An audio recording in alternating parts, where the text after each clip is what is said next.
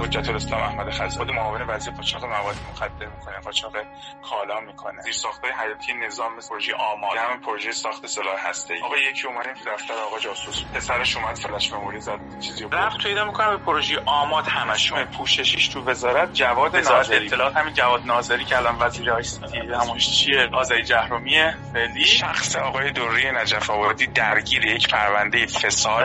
برادر خانم دکتر موشی در استانبول تو منطقه آکسارا یه خونه داره. مدیر قلب تپنده خاکستری. این آدم ها آدم های سالمی نبودن. یا معاون اقتصادی. یا همین آقای ادیبی که الان تو معاون آدم های سالمی نبودن آدم صالحی نبودن. این آدمایی بودن که پول می‌گرفتن رشوه می‌گرفتن. و خیلی می‌تونستن ساکت ما میشیدیم چقدر کسافت و لجن از سر و روی نظام داره بالا. ما بازداشتگاهی داریم به نام توحید که یارو لوینسون و فرود فولادوند و شایان کاویانی و او 60 70 نفر دیگه تو اونجا بازداشتن 60 نفر. 60 خورده نفرم 12 سال از 13 سال پیش به این ور سراتش دنیا از ترکیه از عمان امارات. آره تو تهران. من اینقدر می‌دونم که امام موسی صدر با خمینی مخالف بود. اینو می‌خواد که استعداد کنن بیارن ایران تو اون محیط نگه من می‌دونم سال 85 تو ایران بود. از اون زندان شاید تو ایران کلا 50 نفر یا 30 نفر با خبر. همین بازداشتگاه توحید. یا مثلا یه کسی دیگه مثلا مثل شایان کاویان ترکیه دزدرو بوده میشه. خود بن لادن ایران. زنده است. این که تاسیس شد خب ترور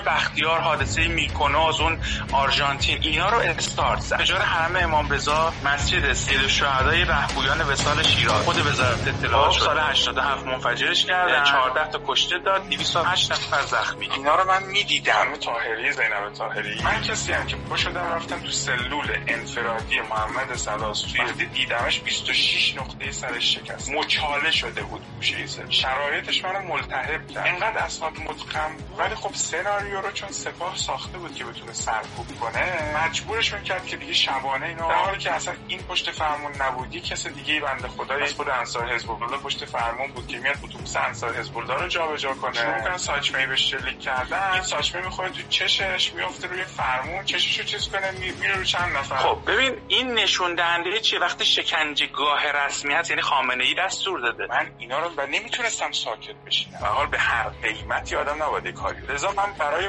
مبارزه با اون اقدامات بد دارم این کار رو می‌کنم. مجموعه کارنامه جمهوری اسلامی نه تنها نمره مثبت نمی‌گیره یک کارنامه سیاهه. یک کارنامه ای که نکات مثبتش انقدر کمه که نسبت به جنایاتی که کرده نمیشه مقایسش آقای خامنه ای در عین ساده زیستی که داره جنایتکاره.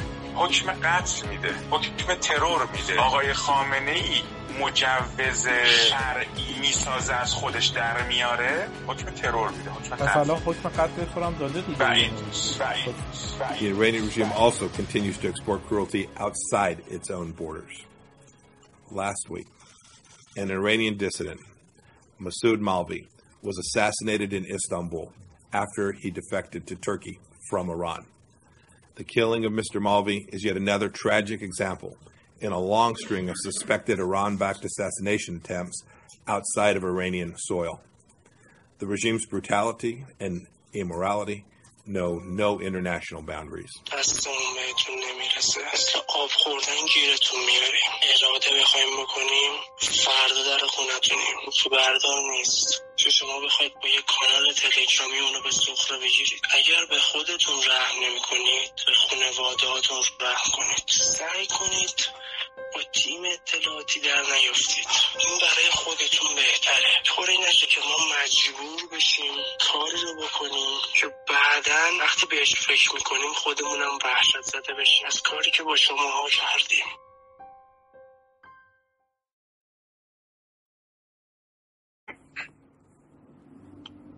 قرارگاه دفاع سایبری اصلا کلیاتش باید محرمانه می برای همین اسمشو گذاشتن یه اسمی گذاشتن روش رو بمانن. خب؟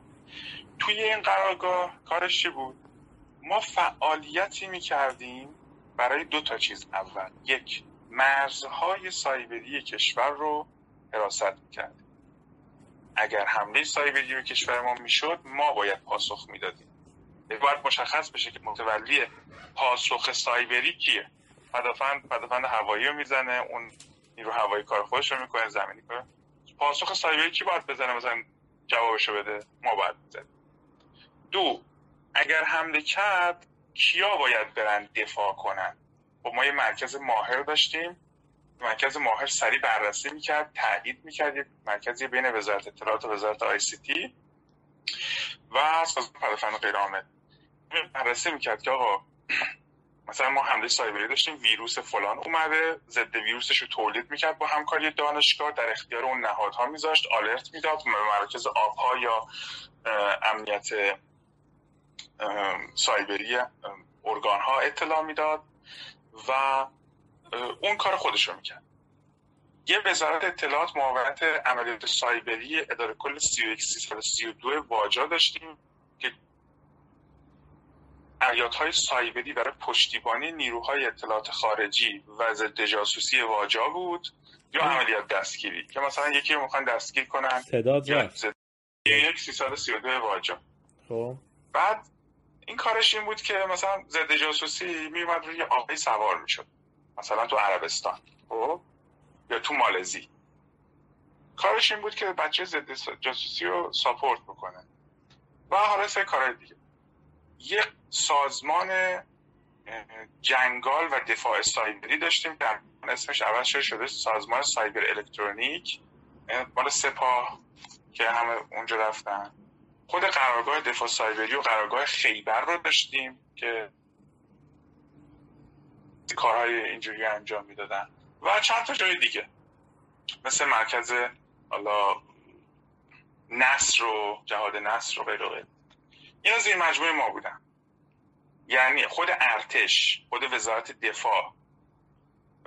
بعد حالا ما طبقه بندی اطلاعاتی داشتیم. مثلا تو پروژه های خیلی خیلی خیلی حیاتی زیرساخت های حیاتی نظام مثل پروژه آماد که همین پروژه ساخت سلاح هسته ایه خب این که تو این پروژه دوربین مداربسته در اختیار کدوم ارگان باشه خیلی مهمه دیگه. پروژه به کلی سری بیشتر از به کلی سری یعنی پروژه حیاتیه. پروژه حیاتی در اختیار کی باشه؟ یا مثلا امنیت شبکه و زیرساخت های مثلا سیلوهای موشکی سپاه در اختیار کی باشه؟ سازمان اطلاعات سپاه؟ نه. متوجه میشی؟ در اختیار یک نهاد سالس حکومتی بالا دستی باید باشه که خودش همه بحث امنیتی رو رعایت کرده باشه. یعنی می‌خوام بهت بگم اهمیت خود این سازمان چیه؟ حالا عملیات های یک سازمان به کلی سری ببین چقدر حیاتی هست پرسنلش چقدر مهمه؟ کارهایی که می‌کنه چقدر مهمه؟ ببین دوربین های مداربسته وزارت اطلاعات دوربین های مداربسته بند های بازجویی 209 دو الف داخل زندان اوین. خب؟ دفتر رهبری. ببین دفتر رهبری خیلی مهمه که دوربینش دست وزارت باشه دست اطلاعات سپاه باشه دست حفاظت عمومی دفتر آقا باشه. آقا یکی اومدیم تو دفتر آقا جاسوس بود. پسرش اومد فلش مموری زد چیزی رو برد. می‌فهمی چی میگم؟ آره. الو؟ آره داداش. متوجه. اینا در اختیار قرارگاه دفاع سایبری بود. یعنی من به, به نسبت شغلی که در اختیار داشتم کارم این بود که اینا رو می‌دیدم. و محمد حسین هم می‌دید. و ما می‌دیدیم چقدر کسافت و لجن از سر و روی نظام داره بالا ببین من کسی بودم که پا شدم خانم تاهری زینب تاهری وکیلم بود دیگه. زینب گفتش که من رفتم وکالت محمد سلاس رو گرفتم همین راننده اتوبوسی که رفت تو پاسداران رو مردم روی پلیسا. علکی بود. داستان خب براش در آوردن مردالا بابا حالا بهت میگم. من کسی هم که پا شدم رفتم تو سلول انفرادی محمد سلاس توی زندان رجای شهر کرج. وقتی دیدمش 26 نقطه سرش شکسته بود. مچاله شده بود گوشه سلول. شرایطش منو ملتهب کرد. ازش ویدیو گرفتم. صداشو ضبط کردم که صداشو منتشرم کردیم. او خب؟ و اسناد در اختیار خانم گذاشتم که خانم پیگیری کرد. انقدر اسناد متقن بود ولی خب سناریو رو چون سپاه ساخته بود که بتونه سرکوب کنه مجبورشون کرد که دیگه شبانه اینو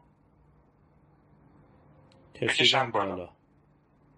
آقای کشکولی که قاضی پرونده بود من شخصا رفتم باش صحبت کردم. با خانم تاهری با آقای قاضی ملکی اون هم رفتم باشون صحبت کردم. کشکوری گفت من ویدیویی دیدم که توش این پشت فرمونه. گفتم آقای کشکوری شما ویدیو رو دیدی؟ گفت آره. گفتم کو ویدیو؟ کجای پرونده چرا کسی ندیده این ویدیو؟ گفت من دیدم. ما تمام بعد بچه های قرارگاه رو بهشون معمولیت دادن تمام دوربین های مداربستی کوچه های اطراف رو تخلیه کردن. در حالی که اصلا این پشت فرمون نبود یه کس دیگه بنده خدایی از خود انصار حزب الله پشت فرمون بود که میاد اتوبوس انصار حزب الله رو جابجا کنه. وقتی میاد اتوبوس جابجا کنه اینا فکر می‌کنن این از اوناست شروع می‌کنن ساچمه به شلیک کردن این ساچمه می‌خوره تو چشش میفته روی فرمون چشش رو چیز کنه میره رو چند نفر. بعدم سه تا گوله جنگی بهش دادم که دیگه آخر افتاد و مرد. بعد گفتن نه این شهید محسوب میشه. خب اگه شهیده چرا این گوله خورده؟ این ساچمه ها بابای من زده اون گوله جنگی ها که توی جنگی مشخصه کی زده؟ اصلا سازمانی بوده. اون سلاس بدبختم تو کلانتری گوشه کلانتری افتاده بوده همه فکر کردن مرده انداختن گردنش یهو به هوش اومد. اعلام هم کرده بودن این سلاسه به هوش اومد. چیکارش می‌کردن؟ گفت برگشتمش گفتن تو یادت رفتی رو مردم؟ گفت نه. اگه شما میگید رفتن رو مردم حتما رفتم دیگه. کل ماجرای سلاس بدبخت اینجوری بود. و خب من اینا رو اینا رو من می‌دیدم.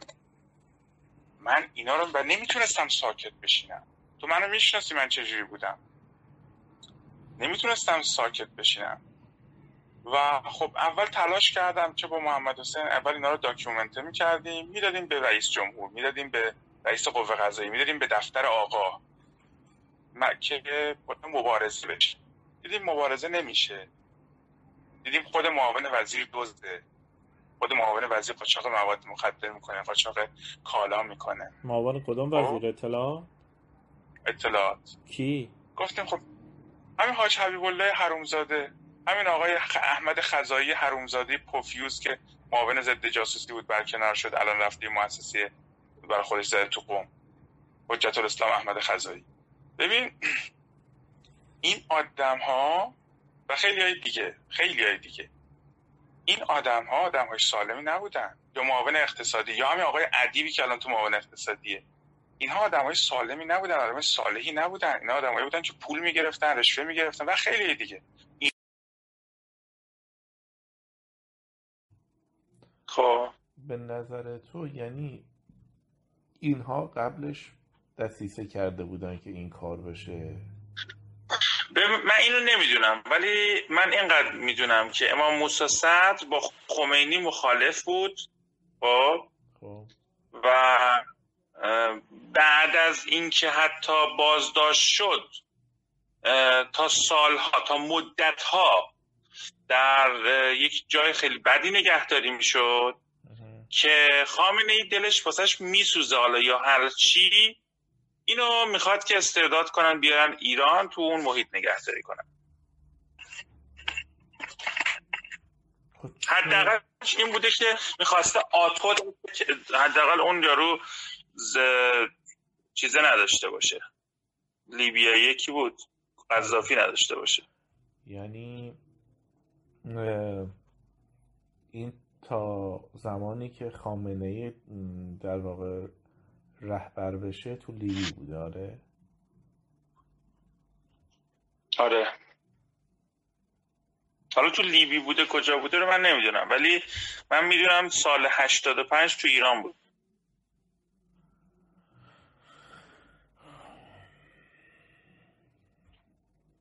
یکی دو سال بعدم مرده.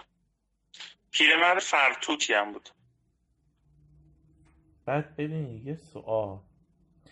این اطلاعات رو. اون زندان میگه برای وزارت اطلاعات درسته؟ توحید. ببین اون زندان مال وزارت اطلاعات هست. خب؟, خب. ولی تو وزارت ببین از اون زندان شاید تو ایران کلا صد نفر نه. پنجا نفر یا سی نفر با خبرم یعنی خود... چون که یعنی خود... داخل زاغه که یعنی وزیر داخل زاغه وزیر اطلاعات می‌دونسته. نه بابا وزیر اطلاعات وزیر اطلاعات زوری راش میدن تو. وزیر اطلاعات چی می‌دونه؟ ببین رئیس جمهور هم نمی‌دونه. از موضوع بازداشتگاه توحید تاها تاهری خبر داره چون که مدت های از اول انقلاب به بعد بازداشتگاه دست مرتزا رضایی و تاها تاهری بوده و حبیب الله خب؟ حبیب الله حاج الله خبر داره تاها تاهری خبر داره. آقای دیگه بهت ارز کنم که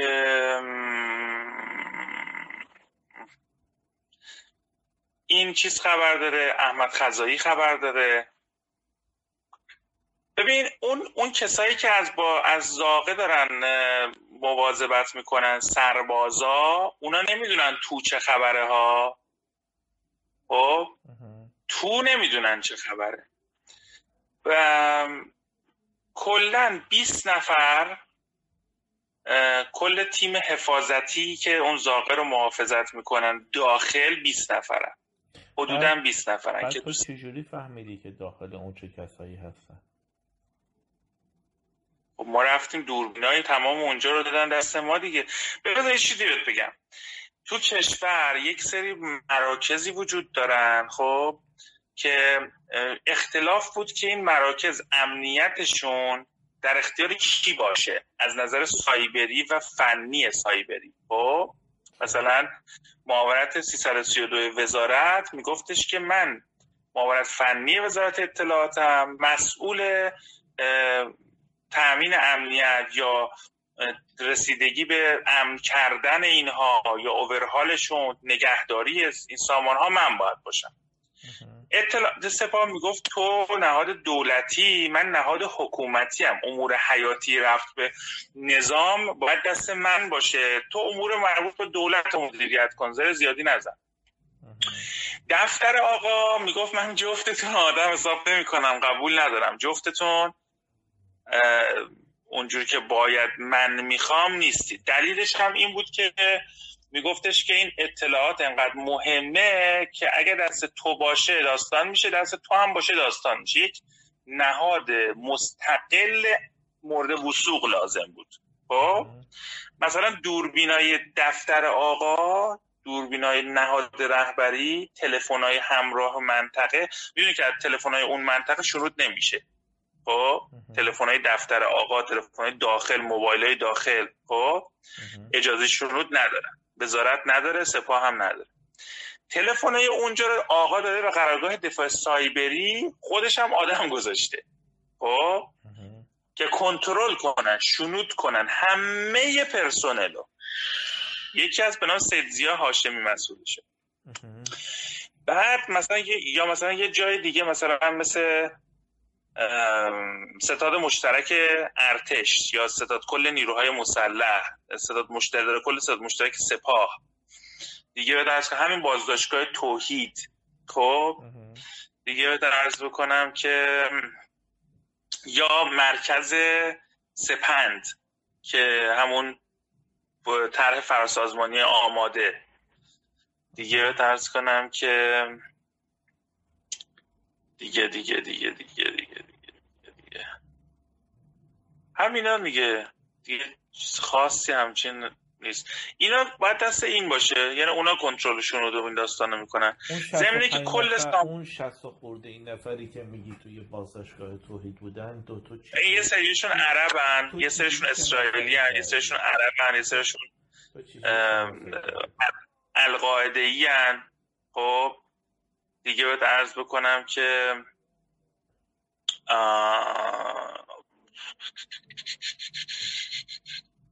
روسی توشون هست عرب توشون هست اسرائیلی چند نفر هست آمریکایی هست.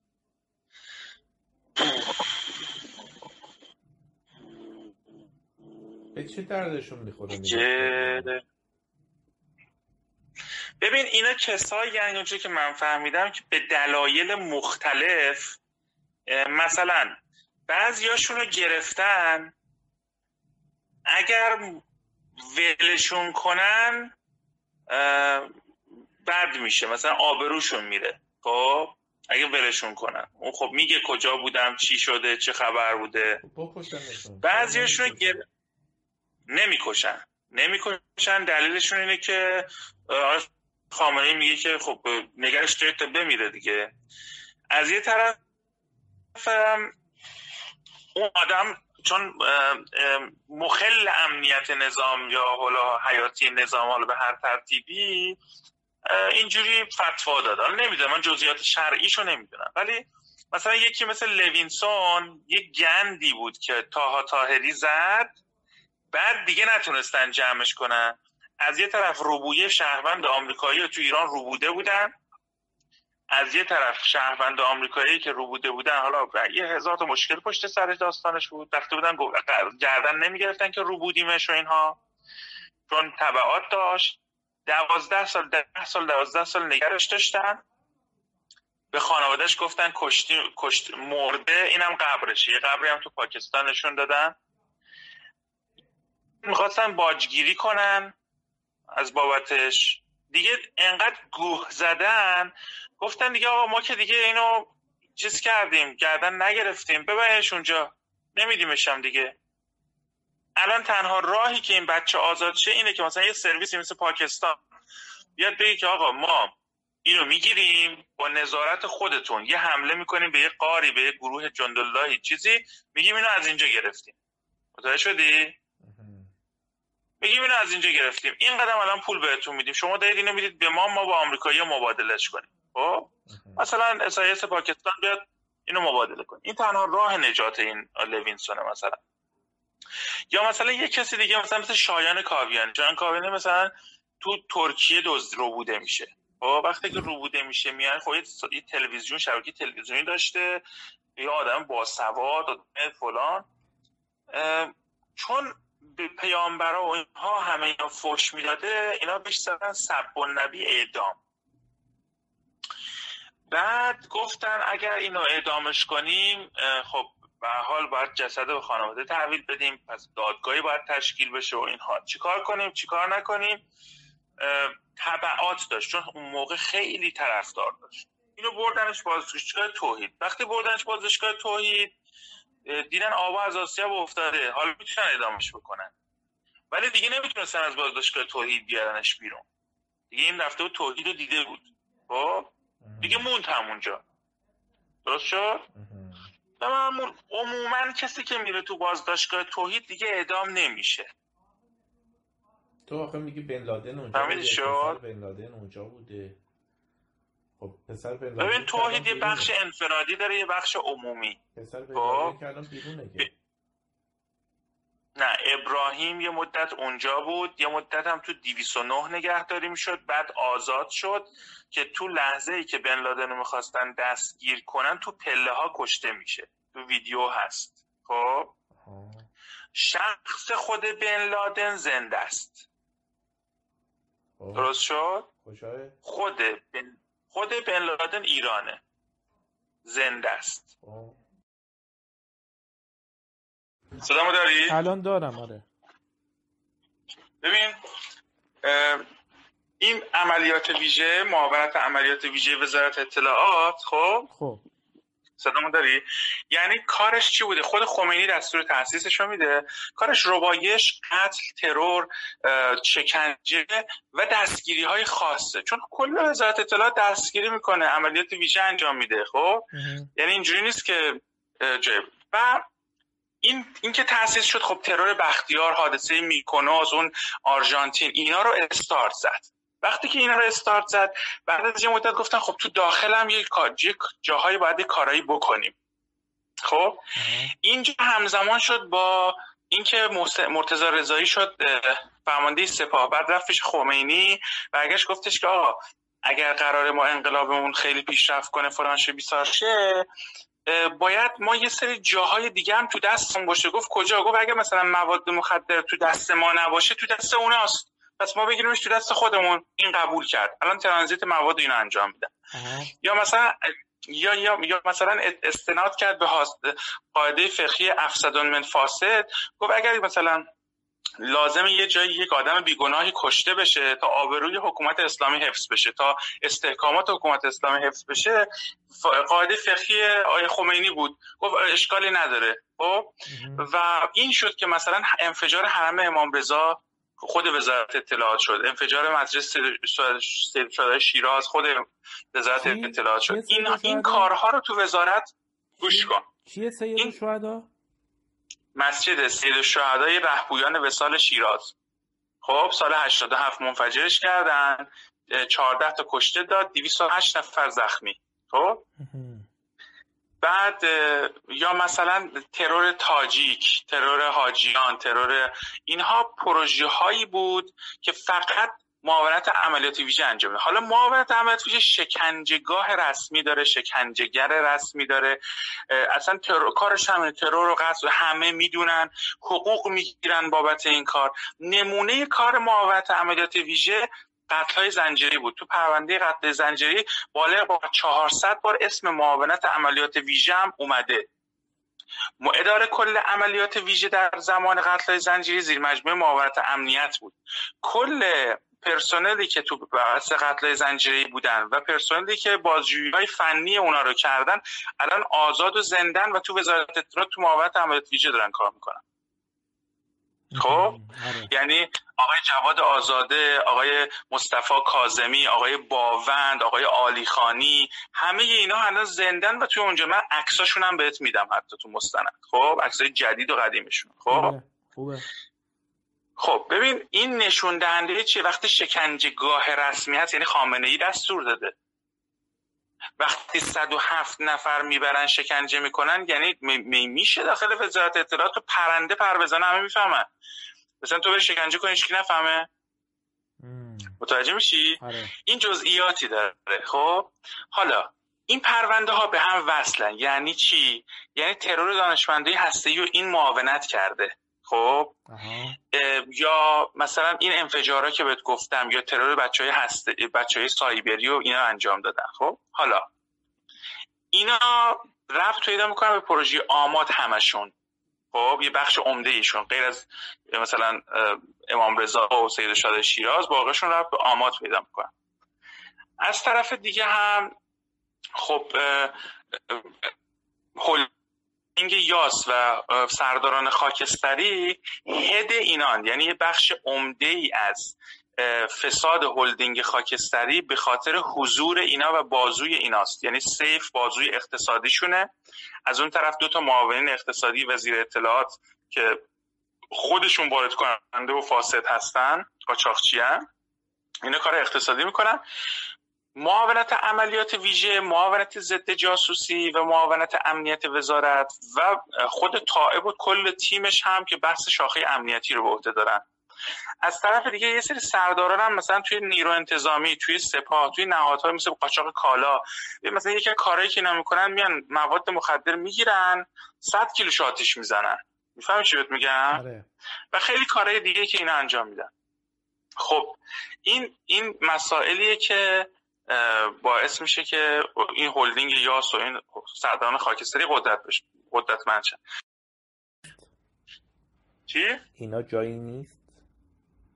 اصلا تا حالا اینا منتشر نشد دیگه اصلا پرونده است. همون پرونده که ما رو گرفتن در تش خب؟ ببین علی تو جلساتش بود دیگه. تو جلسه بانک مرکزیش بود تو جلسه صدا و سیماش بود خب؟ تو جلسه حاج داوود احمدی نژادش بود تو جلسه سردار جلالیش بود. تو جلسه مجلس با علالدین بروجردی کمیسیون امنیت ملی بود. خب؟ من, مس... من ببین داستان این بود که ما رو سرورهای سازمان صدا و سیما خب؟ از طرف سازمان پدافند غیرعامل من قرارداد داشتم با سازمان پدافند غیرعامل سازمان پدافند غیرعامل حملات سایبری شدیدی رو به صدا و سیما رصد کرده بود و مقرر شد ما بررسی کنیم صدا و سیما چقدر امنه از پدافند غیرعامل. پیش پیشگیری کنیم. وقتی که این کار رو چک کردیم و اینها با سیاه کلی رسیدیم. اول اینکه کل صدا و سیما رو هک کردیم و دیدیم که اصلا سوراخه. خب؟ دوم اینکه به این موضوع رسیدیم که یک روی سرورهای سازمان صدا و شبکی داخلیش و واحد پخش خبر تا این حد که ما زیرنویس آنلاین پخش خبر اتاق رژی واحد پخش رو زیرنویس آنلاینش که live switch بود دستگاه live switch بود از ساختمون شیشه ای زدیم و زیرنویس ما دو تا نقطه گذاشتیم رد شد. متوجه شدی؟ حک کردیم. وقتی که این کار انجام دادیم متوجه شدیم که توی زیر ساخت شبکه یه نوعی بدافزار وجود داره به نام botnet. یک نوعی از بدافزارها هستن به نام botnet ها که این botnet اسمش Stars یعنی star یه s آخرش یا ستاره ها هم بود ستارگان. و کارش هم این بود که از راه دور data هایی رو بهش command می‌دادن. مثلا فایل های Word فایل های document های این شکلی فایل مثلا database ها رو کد شده packet شده شروع می‌کرد ارسال کردن برای یه سری سرور توی اسرائیل و جاهای مختلف. خب ما report فنی رو دادیم به آقای سیاکلی. آقای سیاکلی تیمش بررسی کردن تایید کردن. سیاکلی که تایید کرد یه گزارش مبسوط کاملی روی این گذاشت فرستاد به سردار جلالی. سردار جلالی از ما دعوت کرد که پاشید بیاید. بعد چون من با یه نهاد خیلی جلالی؟ خفن غلام رضا جلالی بیشرف. خب. خب. این آقای جلالی ما رو دعوت کرد با بیان سازمان. من از این نهاد امنیتی که دارم بهت میگم در اون زمان با سازمان حفاظت اطلاعات سپاه کار می‌کردم. خب.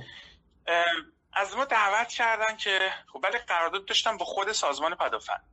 با کجا؟ با معاونت حفاظت اطلاعات سازمان پدافند غیرعامل آقای قبولیان. خب, خب. با قبولیان ما چیز داشتیم رفتیم تو جلسه. آقای دکتر فرزین و خیلی های دیگه از مرکز ماهر مرکز مدیریت رخدادهای رایانه‌ای وزارت اطلاعات همین جواد ناظری که الان وزیر آی همون اسمش چیه؟ آزای جهرومی فعلی. و یه عالم آدم های دیگه. جهرومی اسم پوششیش تو وزارت جواد ناظری بود. آها. خب؟ آره. و اصلا کد کارت ملی همه چی هم به نام داره. بعد رئیس اداره 332 بود. یعنی معاونت فنی و مهندسی وزارت اطلاعات. معاون وزیر اون زمان. بعد اینا اومدن تو جلسه و در حدود هشت جلسه با حضور سری بچه های امن افزار شریف و اینا حرفای من و document ی که من تولید داده بودم تایید شد که بله همچین حمله سایبری صورت گرفت تا این حد که وزیر اطلاعات مصاحبه کرد که یک حمله آقای مصطفی مصاحبه کرد و گفت حمله سایبری صورت گرفت و اینا. تا اینجای قضیه همه چی خوش و خورم بود که کمیسیون امنیت ملی مجلس نمی‌دونم از کجا با خبر میشه که ما مثلا همچین کاری کردیم از من دعوت کرد. از آه, تا اینجا همه چی خوش خورم بود تا اینکه شورای عالی امنیت ملی به من گفتش که خب شما که این کار کردی بیا زیر های حیاتی کشور در بعد آی سی تی رو مثل مجلس مثل صدا و سیما مثل مخابرات مثل دیگه خدمت درس کنم که جای مختلف. اینها رو تست آسیب پذیری و نفوذ پذیری کنید. یعنی پنتریشن تست کنید با توجه به اینکه شما مورد وسوق شورای عالی امنیت ملی هستی همه همه چیز منو بررسی کرده بودن. چون من قبل از اونم تو وزارت دفاع بودم. تو مؤسسه آموزش تحقیقات صنایع دفاع بودم. ربات کوسه ماهی و خیلی کارهای اینجوری درست کرده بودیم. دیگه کامل من میشناخت ما چی شدیم؟ ما مسئول تحقیق و تفحص سایبری؟ آه این تا اینجا. قرار بر این شد که ما مسئول تست آسیب پریزی و نفوذ به زیر ساخته حیاتی کشور در بود آی سی تی بشیم. خب ما چیکار کردیم؟ زدیم و حالا قرار بر این بود که شورا گفته بود وزارت اطلاعات معاونت فنی این جواد ناظری اینا 1500 میلیارد تومان بودجه محرمانه گرفتن. الو. دارم میشنوم که زیر ساخته ICT کشور رو در بعد ICT امن کنن. حمله سایبری به اون نشه و این داستانه. ولی گزارشات سازمان پدافند غیر عامل بعد این حمله ویروس Stuxnet بعد اون حمله جمینگی که رو صدا روز مناظری احمدی نژاد و موسوی انجام شد که واحد پخش چیز جامعه جمع قطع شد. مجبور شدن از رو خیابون الوند برن رو پخش. یا سکه چند ثانیه داشت. اینها باید این شد که اینها بخوان یک بررسی فنی انجام بدن که وزارت اطلاعات این پولی که گرفته رو خرج این کاری که گزارش داده کرده یا نکرده. و با توجه به اینکه مسئول امنیت شبکه کشور و در آی سی تیه چقدر این موضوع صحت داره که امن هستیم یا نیستیم؟ آسیب پذیر ما تست کنیم آسیب پذیر هستیم نه؟ لذا با حکم آقای جلیلی و غیره ما رفتیم شور... تو کمیسیون امنیت ملی مجلس. خب, خب. قبل از این داستان جلالی. با, با حکم جلیلی جلیلی از شورای عالی امنیت ملی. خب, خب. همزمان با ماجرا از طریق علی و یه بند خدایی که تو بشناسی یا نه آقای کمایی. پا شدیم رفتیم. همونی که آقای همونی که همونی که پتروشیمی و اینا هم داشتن تو؟ آره آره. خب. آره اون با علادین بورجردی دوست بود. ما قرار بود فردا بریم تو کمیسیون امنیت ملی. شب قبلش رفتیم تو کاشی سامان. زشه دیگه. رزیدانس علادین بورجردی زده بندش اونجا می‌کنه رفتیم اونجا پیش علادین بورجردی من توضیح بهش اول اشراف بهش دادم که ماجرا از چه قراره. اهمیت ماجرا چیه؟ و گفتیم خب ما فردا جلسه داریم. شما فقط کلیات رو بدون که سوار جلسه باشی و توضیحات دادم. فردا که ما رفتیم در جلسه اعضای کمیسیون امنیت ملی مجلس حضور داشتن. جا گزارش خیلی عریض و طویلی به من دادن که آقا وزارت این گزارش رو به ما در جواب اینکه آیا مثلا مخابراتمون صدا و سیمامون بانک هامون اینا امن هستن در مقابل روزی که حمله سری بریم مثلا از طرف آمریکا اسرائیل بشه آیا یا نه؟ یه گزارش عریض طویل دادن و هر سالم اینو چیز می‌کنن. بیا شما بررسی کنین گزارششون درسته یا نه. با حکم کمیسیون امنیت ملی و شورای عالی امنیت ملی من شدم مسئول تحقیق و تفحص سایبری وزارت اطلاعات. یعنی غیر از اون که یه حکم داشتم زیر ساختای حیاتی کشور در بود آی سی تی رو با تیممون بررسی کنیم که امن هست یا نه تحقیق و تفحص بر روی این گزارش که واجا داده بود که من امن کردم یا نه قرار شد ما انجام همین یه تیکه که تا اینجا که توضیح دادم خب توی این کلیپ توضیح داده میشه. خب یه بخشیش. باقیش تو باید توضیح بدی. خب, خب. که با توجه یعنی تو توضیحات جزئیاتش رو بدی. و اینا من بعد می نویسم میفرستم وقتی که من مسئول این کار میشم حالا دو تا بحث داره اینجا. یکی این که ببین یک آدم چقدر باید مورد وسوق و همه چیز چک شده باشه که عضو وزارت اطلاعات بشه. خب؟ حالا تو ببین چقدر باید امین باشی و مورد وسوق باشی که تحقیق و تفحص وزارت اطلاعات رو بدن به تو. یعنی باید دست پاک باشی پاک دست باشی آدم صالحی باشی. می‌فهمی چی میگم؟ آره. و تن پرست باشی نترس باشی. خب؟ حالا اینو دادن به من. خب؟ نمی‌خوام تعریف کنم از خودم و یعنی خود این موضوع نشان دهنده یعنی که اگه پس فردا خواست منو تخریب کنه اول سوال ازش بشه که آقا اگر این آدم بد بود چرا پس این سمت ها رو بهش دادید؟ فهمی چی میگم چون هم زندگیشو چک کرد این هم هم خدمت کرد. حالا خب دیگه باقی ماجرا هم دیگه می‌دونی. چه اتفاقی افتاد و ما ثابت کردیم که این بودجه خرج نشده و بعد متوجه شدیم که آقای ناظری از طریق برادرش توی و اون آقای فیروزآبادی یه شرکتی به نام خدمات که ایران رو اندازی کردن یه چند تا شرکت جانبی مثل صنایع الکترونیک زعیم و غیره و به صورت انحصاری امنیت شبکی بانک ها رو دادن به اینا انحصار. و یکی من یکی تو بودجه رو بین خودشون اونا تقسیم کردن. حالا توی اون شرکت ها کیان؟ خود مدیرای واجا. یعنی آقای فیروز آبادی معاون وقت 332 بوده. همزمان مدیر عامل شرکت زعیم بوده. و هزار میلیارد تومان بودجه داده از واجه به زعیم یا به خیلی یا افراد نزدیک خانوادهشون ده ها نفر توی اونجا مسئولیت داشتن و صد تا تا 800 تا سکه گرفتن. 800 تا سکه گرفتن. به مرور. ام افسر ام, ام آقای مثلا سجادی امثال آقای مثلا یا بهت معرفی می‌کنم. حمیدیا آقای حمیدیا آقای روغنگرها. دیگه ارز کنم که حالا انارکی. اینا فکر کنم انارکی بشناسید امنیت شبکه یه سری بانک ها و نرم افزار الکترونیکشون توی شرکت زده بود.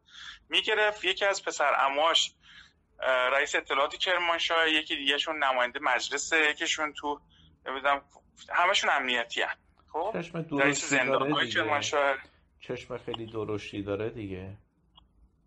حالا دیگه توپل عینکی یه مقدارم کچله. حالا گوش کن. خب. این بنده خدا حالا وقتی کار به اینجا رسید ما یه گزارش رو دادیم به وزیر دادگستری وقت آقای بختیاری که بده دست آقای حقانیان که بده به آقا. خب, خب. که پی بردیم که واجا روی بورس access داره و شاخص بورس رو بالا پایین می‌کنه. که 17 فروردین سال 90 این این کار انجام میده واجا یعنی شاخص سهام بورس و بعد از تعطیلات نوروز که روز اولی که باز شده چهل درصد می‌کشه بالا و بیشترین افزایش بورس رو داشتیم. فرداش سقوط می‌کنه بورس. بورس شاخص بورس سقوط خیلی عظیمی می‌کنه و همه خبرگزاری هم می‌زنن. تو این افزایش و کاهش ها خداشون خرید فروششون رو می‌کردن. و میلیاردر میلیاردها تومن پول بردن. خب؟ کیا مثل همین ابوالحسن فیروزآبادی. فیروزآبادی بعد از این ماجرا میشه رئیس شستا. خب؟ یعنی بعد که این گنده این ماجرا در میاد بر, بر کنار میشه میشه مدیر عامل شستا. کجا بوده فیروزآبادی خب؟ میگه قبلا؟ ببین فیروزآبادی معاون 332 واجا بود. سالهای سال. الان دبیر شورای عالی فضای مجازیه. خب؟ و عضو رئیس مرکز ملی فضای مجازیه که زرقامی هم اونجاست. خب؟ بعد از فیروز آبادی آقای سعید روغنگرها و آقای سجادی میان تو بازی زمانی کمی و بعدش جواد ناظری. درست شد؟ همین که آذر جهرومی هم... دیگه. چی؟ همین آذر جهرومی دیگه. آره همین آذر جهرومی فعلی وزارت رسید آذری جهرومی که در اون زمانی که ما داشتیم این کارو می‌کردیم و معاون وقت بود خب ما ما گزارشی رو بعدا بردیم تو جلسه بانک مرکزی طبقه 15 بانک مرکزی. مدیرای امنیت شبکی تمام بانک ها حراست بانک مرکزی حراست فنی خیلی ها بودن. از وزارت از اطلاعات سپاه از دادستانی همه بودن. ما گزارش ارائه کردیم رو 15 تا بانک دسترسی باز کردیم. اطلاعات بیش از 3.5 میلیون نفر مردم رو باز کردیم توی اونجا. خب؟ وقتی وقتی که این کاری کردیم حتی تو اون فل... حالا جزئیات جلسه هم هست که بعد بهت نشون بدم. آقا فردای این جلسه ما محل اقامت بچه ها و محل کارشون سه چهار تا خونه ویلایی تو شهرک غرب بود. خب مال شورای عالی امنیت ملی بود. خونه لاکچری مال مصادره ها داده بودن به ما که دست آقای زرگر بود. همین قاضی زرگری که معروفه. خب؟ که داده بودن به ما و که توش کار کنیم. که یه جوری هم باید کار می‌کردیم که وزارت نفهمه چون داشتیم تفاوتش می‌کردیم دیگه. وزارت پا میشه مکالمات منو شنود می‌کنه می‌بره پیش جعفری شعبه چهار دادسرای اوین میگه آقای جعفری این آقا این همه تو خارج کشور رفته دوره دیده الان اومده اینجا یه تیم هکری تشکیل داده به صورت در پوشش شرکت آیتی تو شهرک قبل داره زیر ساخته کشور هک می‌کنه و جاسوسی سایبری می‌کنه و مسلح هم هست راست میگه منم مسلح بودم. تو تلفن مثلا در اسلحه صحبت کردم. آقای جعفری هم فرود به مخفی مخفیگاه و حکم تیر و دستگیری و اینها میده. از دادسر شاید مقدس یعنی بنده خودم از همه جا بیخبر یه صدای مکالمات ما رو شنیده میگه بله دیگه. دارن در تو با حک شبکه بانکی حرف می‌زنن در اسلحه صحبت می‌کنن. این یارو هم که واقعا رفته خارج از کشور رو یه سری داستان آقا اینا میریزن ما رو بازداشت می‌کنن. فقط هلیکوپتر نیاوردن برای بازداشت ما. یعنی از سمت اتوبان همت حدود 20 نفر مسلح اومدن ریختن تو خونه. از این طرف در ریختن در کردن که ما محافظین شورا اسلحه کشی که کردن یه داستانی شد بعد در واز کردن اونا اومدن تو. اومدن تو همه ما رو بردن. همه یه بچه ها رو به نام های دیگه در 209 ریجیستر کردن. رضا تهرانی رئیس 209 هر روز به من سر می‌زد. و من اونجا متوجه شدم که اسم من رضا فریبرزی ثبت کردن. خب؟ بچه های تیم من رو بعد از 15 20 روز ازشون نامه التزام به همکاری می‌گیرن و با سند آزادشون می‌کنن. جذب خود یکیشون جذب تیم آقای انارکی میشه میشه. دوتاشون جذب خود معاون فنی و آجا محمد احمد سایبری میشن. چند تاشون هم حالا جاهای مختلف. یعنی با خودشون مجبور به کار میشن. و من میمونم. و یه نفر دیگه به نام امیر براتی که این امیر براتی نفوذیه واجا بود تو تیم من. این رو لابلای کار که ما انجام میداریم یکی از بچه های تیم معرفی کرد گفت کارش خیلی حرفه‌ایه. خودش هم تمایل نشون داد که با من کار کنه. وقتی که وارد تیم شد نگو عامل واجا بوده. اطلاعات تیم ما رو می‌برد و اونجا می‌داده. خب؟ ولی لابلای کار متوجه میشه که من چجور آدمیم و اینها به من گفت که من داستان فهمیدی چی شد؟ یعنی علاقمند میشه به شخصیت من و به حالا نمی‌خوام به نوع کاری که ما داریم می‌کنیم و حالا رابطی دوستانه که با بچه ها از صداقتی که از حالا اینکه همچین چیزی نبوده سر همین موضوع اونم نگر داشتن که ادبش کنن. خب؟ بگن که با ما بودی چرا مثلا ما رو دور زدی؟ خلاصه. ما رو نگر داشتن سه ماه و 16 روز انفرادی بودم. تا بعد از سه ماه و 16 روز انفرادی دیگه خب هیچی از من در نیومده بود. توی اوین منو شبانه از زندان خارج می‌کردن میبردن. یه جایی یه اتفاقاتی میافتاد شکنجه هایی می‌شد که تو این قدر بگم یعنی خود از یک ماه بعد یعنی چهار ماه بود که من تو اوین انفرادی بودم. یه روز که می‌برن یعنی هر دو ماه دو ماه تمدید می‌کردن انفرادی من. من رفتم ماشین پژو پژو پژو نبود. بنده که بردن دم دادسرا تو خود زندان. بردنم دم دادسرای شهید مقدس ابین نشسته بود تو ماشین و همین جمع آبیا و چشمند و اینها. بچه های این خیلی با من اوکی بودن. یه همه می‌دونست که ازم سوال می‌کردن. برای بند 209 که آقا مثلا تو اینو چجوری هست نیمونو کار کنیم؟ یه هو یکشون گفت حالا ساکت باش رئیس داد معاون دادستان اومد. صدا نشنوگی به ما میده. خب؟ آقا اینو گفت. من عقل که عقلی کردم. میگن چی میگن؟ من چشمندم دادم بالا شروع کردم زدن با دستبند به شیشه که سر صدا کردم. آقای رشته احمدی و معاون دادستان معاون امنیتی دادستان تهران رئیس دادسرای شاید مقدس بود اومد سمت ماشین. چرا پسر جدا می‌کنی داده بیاد که گفت آقای رشته من ریشم در اومده بود بلند موام بلند قیافه اصلا تشخیص نمی‌داد گفتم آقای احمدی من مولوی ام فلانی اینجا جوری اینجوری گفت پسر تو اینجا چیکار می‌کنی؟ اینا کی ان گفتم بچه 209 هن. گفت تو این مدت کجا بودی؟ گفتم تو 209 بودم. خلاصه گفت دستبندشو باز کنید. باز کنید. بعد دست منو گرفت و برد تو اتاق. خودش تو دادستان بازجوها و اینا رو هم همه رو گفت پشت سرم بیایید. همه رو آورد و اینها. بازجو سربازجو کارشناس پرونده همه اینا رو احضار کرد. آقای بیگی بود. کارشناس پرونده من. و گفت شما چرا اسم بعد بازپرس هم احضار کرد. گفت تو تا حالا این آدم رو دیدی؟ باز گفت نه. گفت تفهیم اتهامش کردی؟ گفت نه واقعیتش. فهمیدی چی شد؟ یعنی من بعد چهار ماه تفهیم اتهام نشده بودم. چرا؟ چون بازپرس منو ندیده بود اصلا. که بگه من اصلا مسعود مولوی ام رضا فریبرزی ام اینی هم که اینا میگن نیستم. خب؟ فقط تمدید می‌کرد انفرادی های منو. فهمیدی چی شد؟ آره. خلاص اونجا فهمیدن چه غلطی کردن.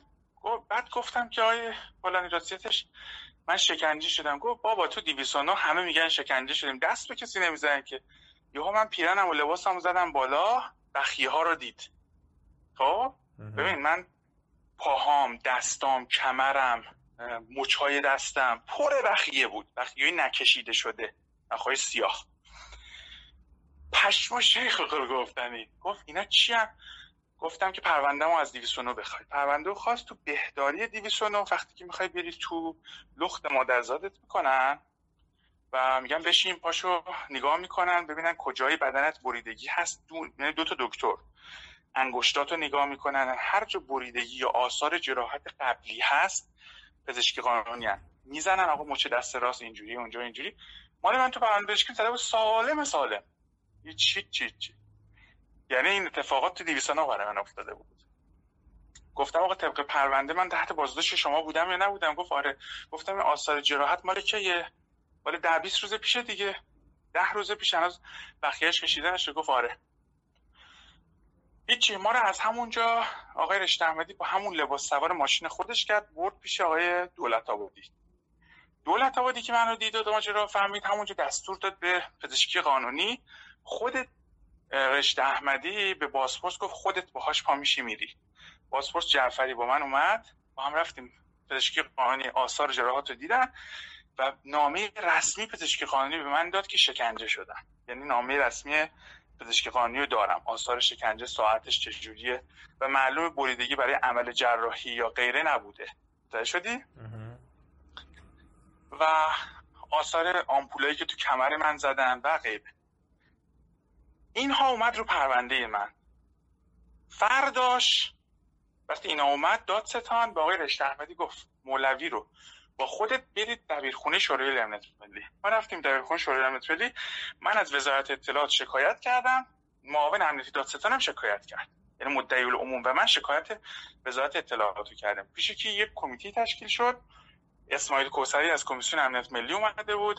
آقای نجات رئیس جلسه بود که اون موقع رئیس حفاظت ولی امر بود و نماینده آقا در این پرونده. چون من, من راستش مفصله.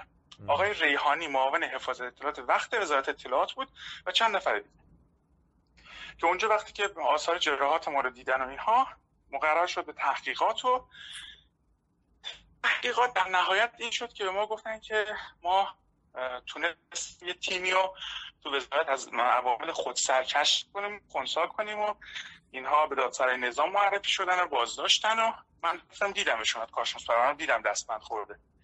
و در نهایت هم از من آقای اسماعیل کوسری خواهش کرد. گفت شما بیا رضایت بده. نمی‌دونم ما در یک آزمون الهی هستیم. فلان تو امین نظامی. روی که منم به حال مثلا خدمتی بکنم دیگه. واقعا احساس می‌کردم که اینا خود سرن باقیشون خوبن. اون زمان این سال 90 فکر می‌کردم کلا وزارت چند تا آدم اینجوری توش هست. گفتم باشه. من رفتم رضایت دادم قرار شد که دیگه اینا هم پرونده خودشون مختومه کنن. شبی که این اتفاق افتاد آقای میر موسوی یکی از نزدیک های دفتر خود آقا. من سوار ماشینش کرد و گفت من خودم می‌برم تحویل مادرت بدم اصفهان که سلام آقا هم برسونم. ما رو سوار ماشین کرد بردیم اون اصفهان. تو جاده که می‌رفتیم دو تا ماشین به ما حمله کردن. خب دو تا ماشین سمند نه دو تا ماشین پژو نقره ای یکیشون نقره ای بود و یکیشون فکر کنم مشکی بود دودی بود مشکی بود. ما فکر کنم با 120 تا داریم میریم یه ماشین اومد جلومون یه ماشین اومد سمت راستمون سمت چپمون هم گادریل. اومدن جلویه می‌زد رو ترمز قوی. خب حالا فاصله موسوی بدبخت خودشو خراب کرده بود خب. سمت راستی خودش می‌کشید طرف اول موسوی ترمز زد آروم کرد. یه حدود 100 100 100 کیلومتر جلوتر یا 50 کیلومتر جلوتر دوباره اینا پیدا شد با قفل فهم خوابون شیشه. دیگه این پلیس دید. پلیس هم صورت جلسه کرد. موسوی هم شماره هاشون رو گرفته صورت جلسه رو کپیش عکس گرفته و اینها. باز یعنی این اقدام به ترور که این اتفاق افتادم رفت رو پرونده. باز پرس دستور یه نامه درخواست به شورای عالی امنیت ملی در پیرو این پرونده ایشون حفاظت فیزیکی لازم داره تا اینکه این اتفاقات افتاده و اینها. آقای چیز آقای جعفری به شورای عالی امنیت نامه زد که همون که مطلع هستید برای ایشون به حفاظت فیزیکی لازم داره بعد از این ماجرا. این اتفاق افتاده. دیگه اون اتفاقات که افتاد دفتر آقا منو خواست. بعد از اینکه دفتر آقا منو خواست گفتش که خب شما نظرتون چیه؟ گزارشتون چیه؟ یه حدود سه ماه ما می‌رفتیم و میومدیم تا از من خواستن که طرح کلیات تاسیس قرارگاه دفاع سایبری کشور رو که آقای جلالی می‌گفتی سردار جلالی میگفتش که مسعود مولوی به من اینا رو پیشنهاد داده بنویس سردار بیار. منم نشستم حدود 300 400 صفحه از روی حالا قرارگاه سایبری آمریکا یا مراکزی مثل تو آلمان و انگلیس و غیره. اون چیزی که مد نظرم بود نوشتم یه چیزی بهش اضافه کردم بردم دفتر آقا. بردم دفتر آقا آقای سردار جلالی رفت مصوبه و دستور آقا گرفت. تاسیس قرارگاه دفاع سایبری رو گرفت. بعد گرفت زیر مجموعه خودش یعنی سازمان پدافند غیر عامل. یک قرارگاهی تشکیل شد اون قرارگاه دفاع سایبری. من رفتم اعتراض کردم. گفتم آقا اصلا این جایگاهش زیر مجموعه ستاد کله. و بالا, بالا دست ارتش و سپاه باید باشه که بتونه تو هر کدوم نیرو داشته باشه. مثل قرارگاه پدافند هوایی که تو هر کدوم اینا پدافند داره. بعد قانونش رو اصلاح کردن. اون آقای امیر تیمسار حاتم بگی که مسئولش بود عوض شد. آقای جلالی هم برکنار شد روی پدافند. سلشگر ایزدی مصطفی ایزدی شد. مسئول قرارگاه دفاع سایبری. شد مسئول حالا حالا ما رفتیم قرارگاه دفاع سایبری می‌بینیم یه مش پیرمرد جمع کرده اونجا چرت و پرت میگن خب؟ دوباره من رفتم دفتر آقا گفتم بابا اینا مال این داستان نیستن. قرارگاه دفاع سایبری چهار تا جوون می‌خواد که اگه حمله کردن به ما اینا حمله کنن پدر رو در بیاره. این مصطفی زاده می‌خواد چیکار کنه؟ خب؟ آقا هم گفتش که برو برنامه تو برده بیار. منم گفتم که یه برنامه تهاجمی برداشتم نوشتم. گفتم آقا من می‌خوام یه گروه هکری به نام پرستو تشکیل بدم. این کارو کنم اون کارو کنم اینجوری کنم. و این کار رو انجام بدم. گفت و فرداش دیدم که زنگ زدن آقای گلپایگانی زنگ زد و گفت تشریف این دفتر رو. رفتم اونجا یک حکمی رو گذاشت جلوی من که یک متن نامه بود گلپایگانی امضا کرده بود. نوشته بود حضرت آقا فرمودند دو نقطه بعد با فونت به آقای مولوی با فونت چیز نوشته که به آقای مولوی بفرمایید که کارشون رو شروع کنن تا با همین امکانات و همین اختیارات شروع کنن تا حکمشون صادر بشه. داره اینا رو؟ اینا رو دارم آره. خب. بعد خب این که خورد دیگه خب من دیگه چجوری مثلا جونی گرفته بودم و منم دیرم شد باید برم وقت گذشت. بعد به جونی گرفته بودم حدود از این چین که برگشتید و اونجا توفیق قاعدتا بالاخره شما تا همین مرحله فینال یه امتیازاتی قطعی دارید. که اونها دیگه مطرح میشه جهانی مطرح میشه روشن میشه. و هر جا که نیازی بود که من دخالت کنم کمک کنم می‌کنم. شخص آقای دوری نجف آبادی درگیر یک پرونده فساده که در هفته اخیر 23 نفر بازداشت شدن به خاطرش و پای آقای دوری نجف آبادی به وضوح در پرونده به عنوان یک متهم با اسناد و ادله بسیار زیاد هست به همراه پسرش. و در این خصوص اسناد بهت میدم. ادیب که یکی از مقامات ارشد در معاونت اقتصادی وزارت اطلاعات نقش مؤثری در پرونده اخلال در بازار ارز داشته. متهم ردیف اول پرونده اخلال در بازار ارز فردی به نام سالار آقاخان که آقای ادیب تلفنی با بازپرسش صحبت می‌کنه. وقتی که سالار آقاخان با یک وسیقه پنج میلیارد تومنی که کرایه است یعنی وسیقه اجاره است. خب وسیقه رو با مبلغ نمی‌دونم 50 میلیون یا 100 میلیون اجاره کردن گذاشتن وسیقه قابل است... بازداشت و اینا نیست بیزار مشکلات داره. وقتی که آزاد میشه با ارتباط تنگ و تنگی با آقای ادیب داشته. یه جورایی تومه ادیب بوده. ادیب زنگ می‌زنه به باسپورس و میگه که ممنوع خروجیشون زیاد بلا مانع است. خب یعنی دیگه مانعی وجود نداره و رفع ممنوع خروجی میشه. یعنی تمدید قرار ممنوع خروجیشون با تلفن تماس تلفنی آقای ادیب و توصیه های ادیب ملغا میشه. لذا بعد از 6 ماه که ممنوع نامه ممنوع خروجیش خورده بود دیگه تمدید نمیشه. ایشون رفع ممنوع خروجی میشه. خب. این یکی از نقش موثر. دو در پرونده اخلال بازار ارز شما نگاه کنید گر گردش کار پرونده و گردش کار پر... نهایی پرونده سالار آقا خان و نامه ای که روی پرونده خورده سراحتا گفته که مشمول رفت اسلامی به خاطر همکاری هایی که شده بشه. و خب این یعنی چی؟ یعنی, یعنی نوع نگارش حتی پرونده رو شما نگاه کنید از همکاری های گسترده سالار آقا خان با با معاونت صحبت کرده. یعنی یه جوری داره کمک می‌کنه به صورت گویا. موضوع بعدی که هست اینه که تایید صلاحیت کتبی سالار آقا خان رو آقای ادیب داده از طریق بانک مرکزی و مرجع مربوطه به رئیس کل بانک مرکزی و معاونت ارزش یعنی قبل از همکاری. و کلی فعالیت های نقل و انتقال مالی و غیرش تحت نظارت آقای عدی بود. سال آقای پسر 28 ساله است الان 29 سالش شده.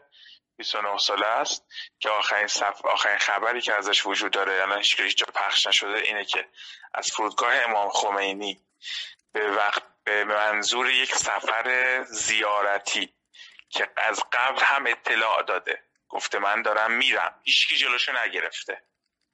به مقصد نجف میره.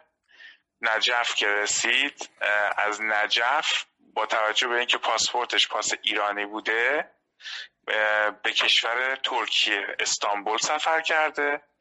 از استانبول ردشو نداریم. ولی فقط همه قدرت بگم که کلا دیگه رفت. دیگه هم کسی برش نمیگه. دلیل چیه؟ سالار آقا یک رقم های بزرگی رو به صورت وجوه نقدی ارزی نقدی از بانک مرکزی با ماشین حمل پول می‌گرفته. و میبرده توی بازار پخش کنه. ولی چون بدون نظارت بوده بین چند صرافی که رفیقاش بودن پخش می‌کرده و اونا هم صراف به صراف پخش می‌کردن. در حالی که باید توضیح ارز خورد تو بازار می‌شده این صرافی ها می‌دادن دست مردم. و این باعث شده که افزایش نرخ ارز تا 18 هزار تومن و 20 هزار تومن زیر سر معاونت اقتصادی وزارت اطلاعات بوده در اصل که عاملش سالار آقاخان بوده. چرا سالار آقاخان باید فراری بشه؟ چون از طریق سالار آقاخان یک رقمی دوربر 7 8 میلیارد دلار تو بازار ارز ایران توضیح شده. و کلانهای مبارز مفاسد کلان اقتصادی که تو بازار وجود داره از طریق بازداشت سالار که یه پسر جوونه قطعا لو می‌رفتن. یعنی بچه اگر تحت فشار قرار می‌گرفت خود ادیبم لو می‌داد و خیلی آدم های دیگه. این وقتی که رقم رو داریم بیشتر از 100 میلیون دلار صحبت می‌کنیم یه پسر 28 ساله اصلا سایز 100 میلیون دلار نیست. خب این اصلا یک نفر اصلا 50 ساله هم نه یک نفر نمی‌تونه این کار رو هندل کنه. چه برسه 4 میلیارد دلار. لذا یک تیم تعداد زیادی آدمن که همشون آدمای درشتی ان آدمایی کسی که می‌تونه 100 میلیارد 100 میلیون دلار یعنی هزار میلیارد تومن رو هندل بکنه. 100 میلیون هزار میلیارد 1500 میلیارد تومنه. کسی که می‌تونه همچین چیزی رو هندل بکنه خدا تا ملک هزار میلیاردی داره یک آدم درشته. یک آدم کوچیک نیست. لذا اینو تحت این لوا میدن بره. یه نکته دیگه که هست اینه که پرونده هایی که وزارت اطلاعات روشون سواره آقای اینو می‌خوام حتما روش دقت کنی. آقای ادیبی که از طریق کارشناسش با احزار با جناب شهرام جزایری امین تحماسبی و ترسوندن اون و تحت فشار قرار دادن اون. user password iCloud موبایل شهرام جزایری رو می‌گیره که بتونه تمام مکالماتش رو روی آیفون شنود کنه. غیر از اینکه حالا تحت تلفن شنود بوده. و بتونه location شهرام رو داخل کامیون به قول خودشون تو مرز بازرگان بزنن. به شهرام جزایری که اتهامش رو کشیده 6 سال از حبسش یعنی آزادیش 4 سال گذشته 4 ساله که آزاده. کی هماهنگ شهرام جزایری با کامیون بره. حالا گوش کن. چهار سالم از جرمش گذشته هیچ اتهامی هم نداره هیچ کاری اقتصادی هم نکرده. ادیبی که روش این سوار تا توی اون کامیون چطور ممکنه؟ یک پرونده باز داغ فعال در حال تحقیقاتی که متهم ردیف اولش بزرگترین اخلالگر اقتصادی بازار ارز بوده. خب بازداشت بوده. خب تحت نظره رو به همین راحتی از فرودگاه امامی که دو هزار تا سیستم امنیتی رو چکش می‌کنه بتونه به راحتی خروج کنه. متوجه شدی؟ آره. آره. این یک موضوع. یک آقایی به نام رضا صالحی قائم مقام شرکت زعیم که از مدیران ارشد معاونت فنی وزارت اطلاعات به مدت مدت ها به دلیل مسائل مالی. آقای صالحی ارتباطات سنگینی با FSP روسیه داشته. FSP می‌دونی که سیستم امنیتی نیروی امنیتی روسیه که ایران ازش خریدهای امنیتی وزارت اطلاعات دستگاه شنودش رو از اونجا خرید می‌کرد و اینها.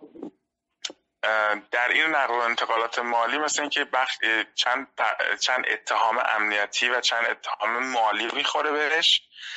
مدت دو سال البته دو ماه مثل این که الان تو بازداشت بوده تازه اومد. بخشید دو سال تو بازداشت بوده. دو هفته است که تازه آزاد شده. خب یه عده میگن دو ماه آزاد شده ولی آخرین دیدنشون دو هفته پیش اومده وزارت. ولی خب یک منبع موثق دیگه میگه دو ماه پیش آزاد شده. خب دو سال توی بازداشت بوده زندان بوده. آقای رضا صالحی کد ملی و همه هم دارم این خاصیت. بدم. تو شرکت صنایع الکترونیک زعیم که شرکت اصلی پشتیبانی از تجهیزات و سخت افزارهای شنود و جنگ الکترونیک وزارت اطلاعاته و مدیریتش هم با همین آقای فیروز آبادیه. و دیگه تو اونجا مشغول بوده سالهای سال بیش از سی سال. و الان هم دوباره برگشت بازگشت به کار کرده. به هر صورتی که هست. این هم یه خبر.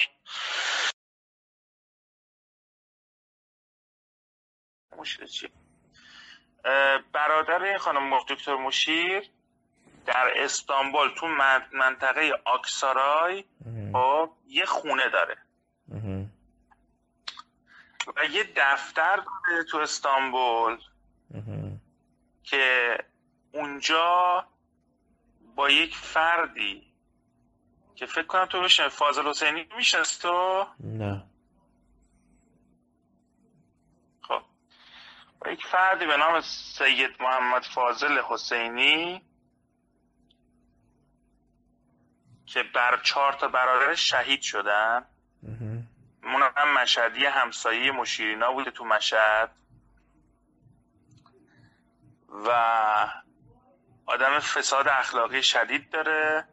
و فساد اقتصادی. این آقا آدم اینا توی استانبول با هماهنگی معاون حقوقی کنسولگری ایران در استانبول. اقدام به پولشویی جابجایی ارز خب؟ و شناسایی یک سری از عوامل حالا ایرانی خارج از کشور موثر در امور اقتصادی یا حالا چیزایی دیگه می‌کنن. خب؟ بعد یه یک سری یورو و دلار جعلی یعنی فیک های کپی. خب؟ حالا دقیقش رو نمی‌دونم واسه چه من چه منظوری ولی انتقال میدن انتقال میدن به ایران. به, ایران انتقال میدن نه به بیرون ایران. خب, خب. حالا مثلا می‌برن می‌ذارن تو چه می‌دونم تعذیرات حکومتی اون اصلی ها رو میارن بیرون می‌برن تو ستاد قاچاقچالا از اصلی ها اینا دقیقش نمی‌دونم ولی اینا که دارم بهت میگم اینا چیزایی بودی که من خودم شاهدش بودم. یه در رابطه با اون بنیاد خیریه می‌تونم الان شهر یکی از شهردارای مناطق رو بیارم پشت خط. کنم قالیباف ازش یه عالم من چیز دارم که اصلا ببین قالیباف ببین برادر نگاه کن. برادرزنش رضا مشیر. خب. و زنش خانم دکتر مشیر. برادرش رضا مشیر تو آکسارای استانبول یه خونه داره. خب, خب. کارش کارش با یه آقایی به نام محمد فاضل حسینی توی استانبول فقط پولشوییه. پولشویی پولای جمهوری اسلامی مال وزارت. خب؟ اون مشیر زنش خانم دکتر مشیر که از اون مؤسسه خیریش بگیر تو برو الا ماشاءاللهش یا الان فایل صوتی هم ازش دارم. خب؟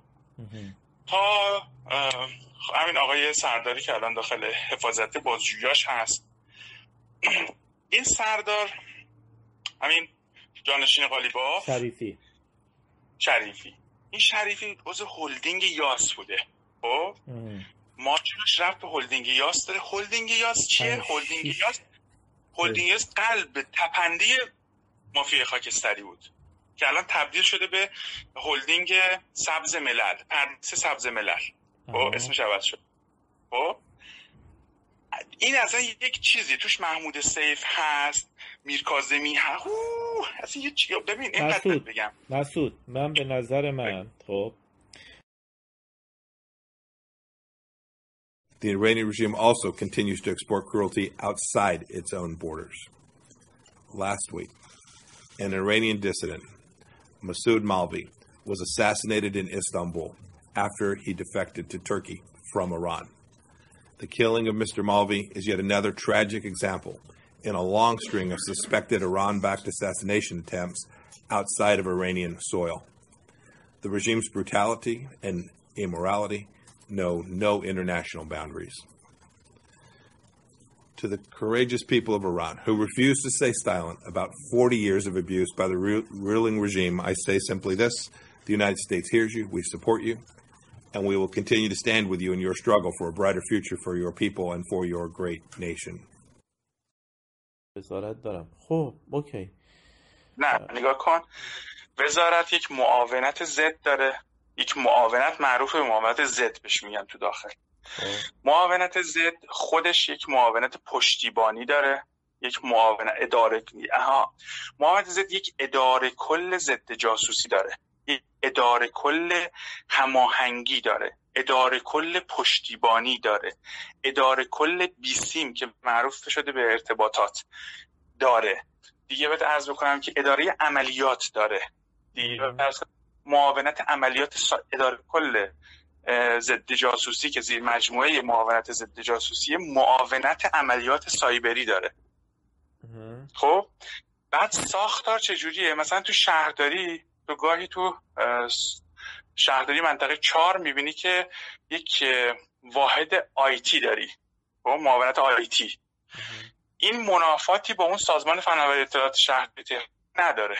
لذا تو واجه هم همینه. یعنی معاونت 332 که معروف به معاونت عملیات سایبری اداره کل 332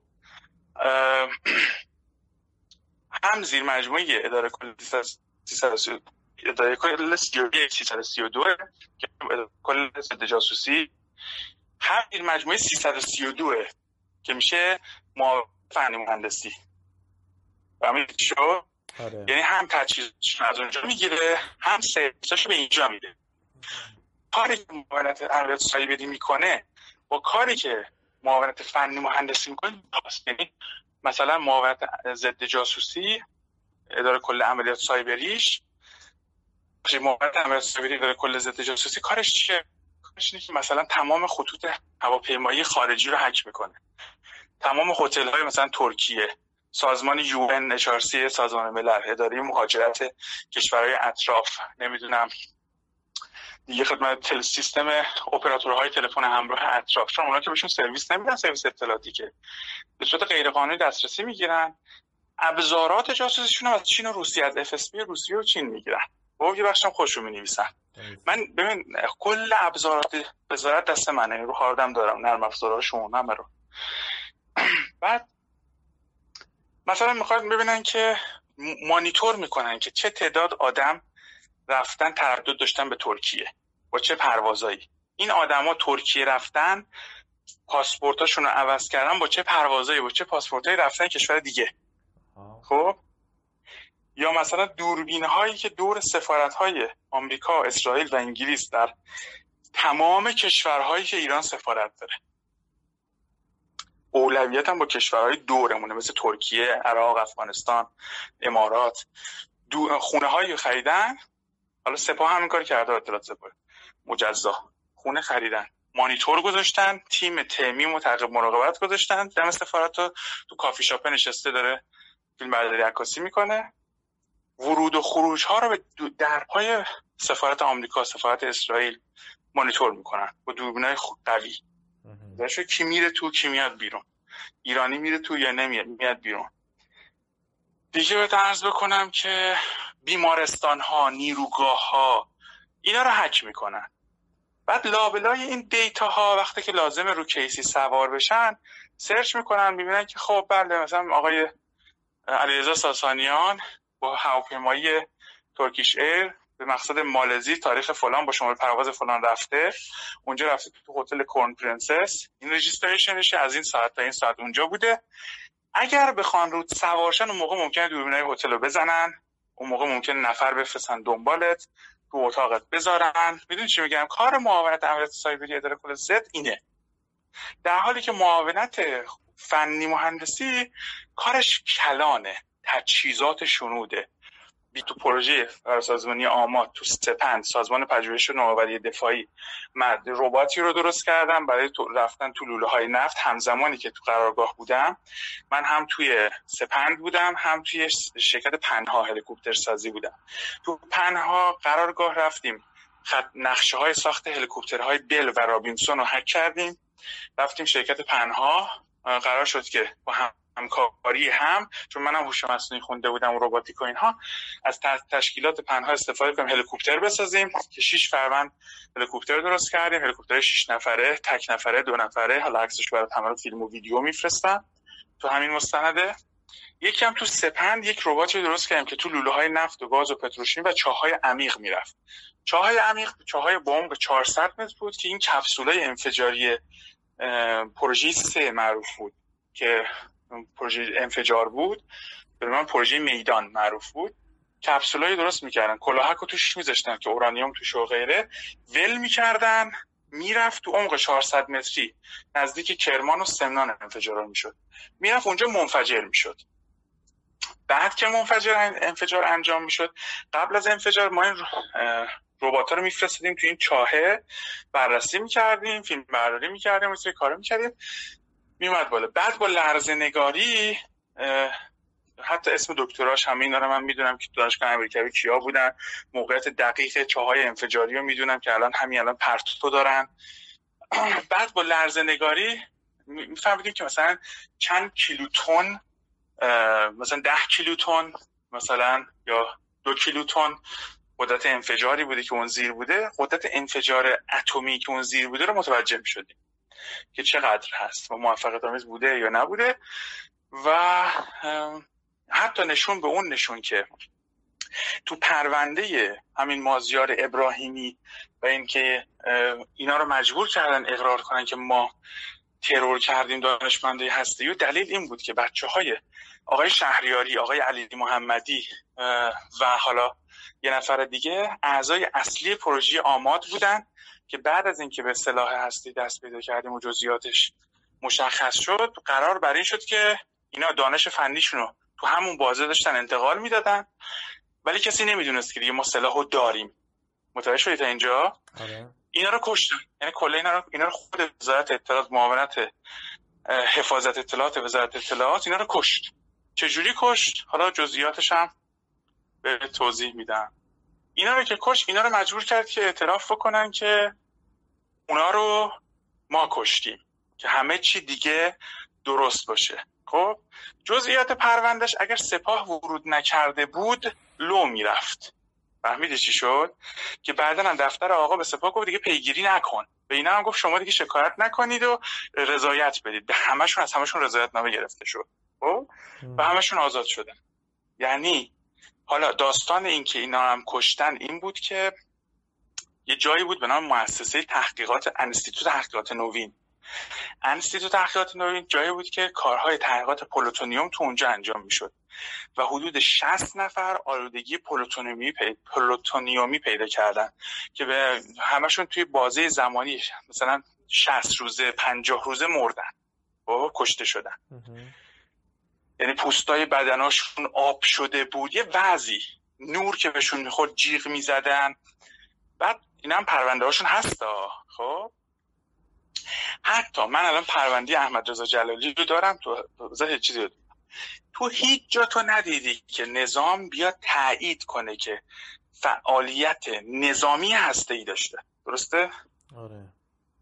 در پرونده احمد رضا جلالی وزارت اطلاعات رسما گزارش کاملی داده که برای پروژه آماد مراکز انفجاری کار می‌کردن. برای ساخت سلاح ای تمام این بچه هایی که تو مؤسسه انستیتوت تحقیقات نوین بودن کشته شدن لیستشون. یعنی گزارشی که سازمان نوآوری دفاعی به وزارت میده که این احمد رضا جلالی چه اطلاعاتی رو لو داده عینا توی پرونده منعکس میشه که من کپیشو در اختیار دارم. خب؟ که وزارت اطلاعات. تایید کرده که بر روی برنامه ساخت پنج کلاهک هسته در پروژه آماد کار می‌کردن و اون اطلاعاتی که رو رفته در برای اسرائیل درسته و از طریق احمد جلالی بوده. این خیلی مهمه ها خب؟ و دیگه خدمت حالا این جزئیاتی که من بر توضیح دادم حاشیه کار بود. در باطن کار می‌دیدیم حاج حبیب الله حقیقی که حالا اسمش آقای معطر رضا معطر دندان پزشکی می‌خوند. یه مدت معاون حفاظت اطلاعات وزارت بود الان معاون بررسی ویژه است. یا آقای احمد خزایی معاون ضد جاسوسی قبلی حجت الاسلام احمد خزایی که این گند مازیارینا دست ایشون بود. ببینم یا وزارت مدیر کل ضد ها. خودت هم به تیمت. فکر نکن تو خارج از کشور باشی دستمون بهتون نمی‌رسه. مثل آب خوردن گیرتون میاریم اراده بخوایم بکنیم فردا در خونتونیم. ببینه که بردار نیست. چه شما بخواید با یه کانال تلگرامی اونو به سخره بگیرید. اگر به خودتون رحم نمی کنید به خانوادهاتون رحم کنید. مثلا جلوترش فیلم هایی که برای چه موقعی هست؟ واقعا اون مکان سعی کنید با تیم اطلاعاتی در نیافتید این برای خودتون بهتره.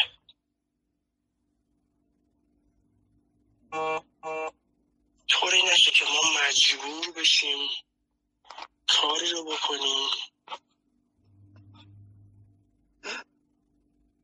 که بعدا وقتی بهش فکر می‌کنیم خودمونم وحشت زده بشیم از کاری که با شما ها کردیم. میشنوی چی میگه ما چطور با آدمای خیانتکار برخورد می‌کنیم؟ می‌دونی دست بالای دست زیاده. ما مورد داشتیم آقای نیروی بوده ریزش داشته. خیلی هم پارتیش گلوف بوده. اصطلاحا پاورش خیلی بالا بوده. پاورش رو صفر کردیم. زیرو. این پیامایی که لذا من برای مبارزه با اون اقدامات بد دارم این کار رو می‌کنم. مجموعه کارنامه جمهوری اسلامی نه تنها نمره مثبت نمی‌گیره و رفوزه میشه بلکه یک کارنامه سیاهه. یک کارنامه ای که نکات مثبتش انقدر کمه که نسبت به جنایاتی که کرده نمیشه مقایسش کرد. و حال به هر قیمتی آدم نباید کاری رو بکنه این پلنیه که ما داریم و حد و حدود امور ما اینه به ما شخص خامنه رو قبول داری تو؟ چیو؟ تو شخص خامنه ای رو قبول داری؟ ببین مثلا شما میگیم شخص خامنی رو قبول داری یا نداری مبتنی بر آنچه ازش دیدی تو تلویزیون اینا رو میگی ولی من مبتنی بر کسی هم که جز اون دوربین فیلم برداری که در اتاق آقای خامنه تو بیت تو حسینیه تمام این دوربینای اونجا دفتر آقا کنترلش و حفاظتش و امنیتش دست ما بوده. من مبتنی بر آنچه دیدم ازش. حکم منو برای قرارگاه ایشون زد دارم میگم. آقای خامنه ای در عین ساده زیستی که داره جنایتکاره. حکم قتل میده. حکم ترور میده. اوکی. آقای خامنه ای به مجوز شرعی که می‌سازه از خودش در میاره حکم ترور میده حکم قتل میده. و به زعم خودش میگه که خب من چون شرعیات رو می‌دونم پس خدا هم مطابق آنچه من می‌دونم رفتار می‌کنه. پس الان حکم قتل تو هم داده دیگه به یه نوعی دیگه. حکم ترور تو هم داده دیگه. بعید نیست بعید نیست بعید نیست بعید ربایش کنن درگیری شد تیراندازی شد. ما یه بازداشتگاهی داریم به نام توحید که این یارو لوینسون و فرود فولادوند و شایان کاویانی و او 60 70 نفر دیگه تو اونجا بازداشتن هیچ کسا نمی‌دونه کجاست. 60 نفر 60 خورده نفرن. 12 سال در از 13 سال پیش به این ور بوده شدن. از سراسر دنیا از ترکیه از عمان امارات از جاهای مختلف. تو تهرانه؟ آره تو تهرانه. بعد این به, به کی وابسته است این زندان و واجه چیزای مهمتر. مثلا همین ارتباط آقای کمال خرازی و آقای خامنه ای با گروه بیلدنبرگ. اینکه دلیل چی؟ دلیل اینکه میگن حکومت ایران انگلیس. آقای احمدی نژاد رو چه حساب میگه؟ انگلیس پشت آقای لاریجانی ایناست. چون می‌دونه پشت سر خامنه ای هم هست. چرا احمدی نژاد میگه آقای وزیر خارجه آمریکا اومد ایران؟ رفت با کی دیدار کرد؟ رفت با کمال خرازی دیدار کرد تو اون جلسه چی گفت؟ وزیر امور خارجه کجا؟ انگلیس. آها. انگلیس. دو سه سال پیش که اومده بود ایران. رفت کمال خرازی نرفت با وزیر خارجه دیدار کنه. رفت با کمال خرازی دیدار کرد. کمال خرازی رو تو مؤسسه چتم هوست چیکار می‌کنه؟ ببین یه سری مسائلی وجود داره که مردم اینا رو نمی‌دونن. فکر می‌کنن آقای خامنه یک منزهه تو هم فکر می‌کنی که آقای خامنه ای خیلی چیزاشو قبول نداری به دلایلی که دیکتاتور فلان. آنچه که من از آقای خامنه ای می‌دونم با اونچه که تو می‌دونی به دیگران می‌دونن تفاوتش اینه. ارتباطات ایشون با گروه بیلدنبرگ رو شاید فقط وحید حقانیان بدونه محمدی گلپایگانی بدونه کمال خرازی بدونه ولایتی بدونه و یکی دو نفر دیگه. اتفاقا اینا خیلی خوبه که مطرح بشه توی صحبت هایی که من دارم می‌کنم. نظر چیه؟ الان نه. ببین ساختار قدرت رو در داخل حکومت ایران اونهایی که بیرون نگاش می‌کنن میگن اصولگرایان تندرو دارن میچرخونن. نه این نیست. این اکیپی که دارن توی داخل سیستم مدیریت می‌کنن سرافراز بره. مدیریت می‌کنن احمدی نژاد بیاد بالا موسوی نیاد. مدیریت می‌کنن تو عراق, عراق پول چاپ بشه. مدیریت می‌کنن 90 درصد مواد مخدر از افغانستان ترانزیت بشه به ترکیه و اروپا بدون اینکه یه بخش کمی توضیح بشه تو ایران. این گروه گروه خاصن یه گروه خب؟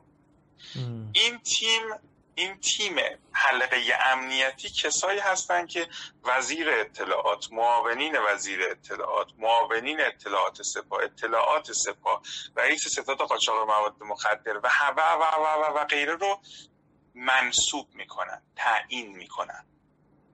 کی باشد کی نباشد نهاد کی آیا تو تیم ما هست یا نیست در جریان هست یا نیست چقدر می‌دونه و غیره. درست شد تا اینجا؟ آره.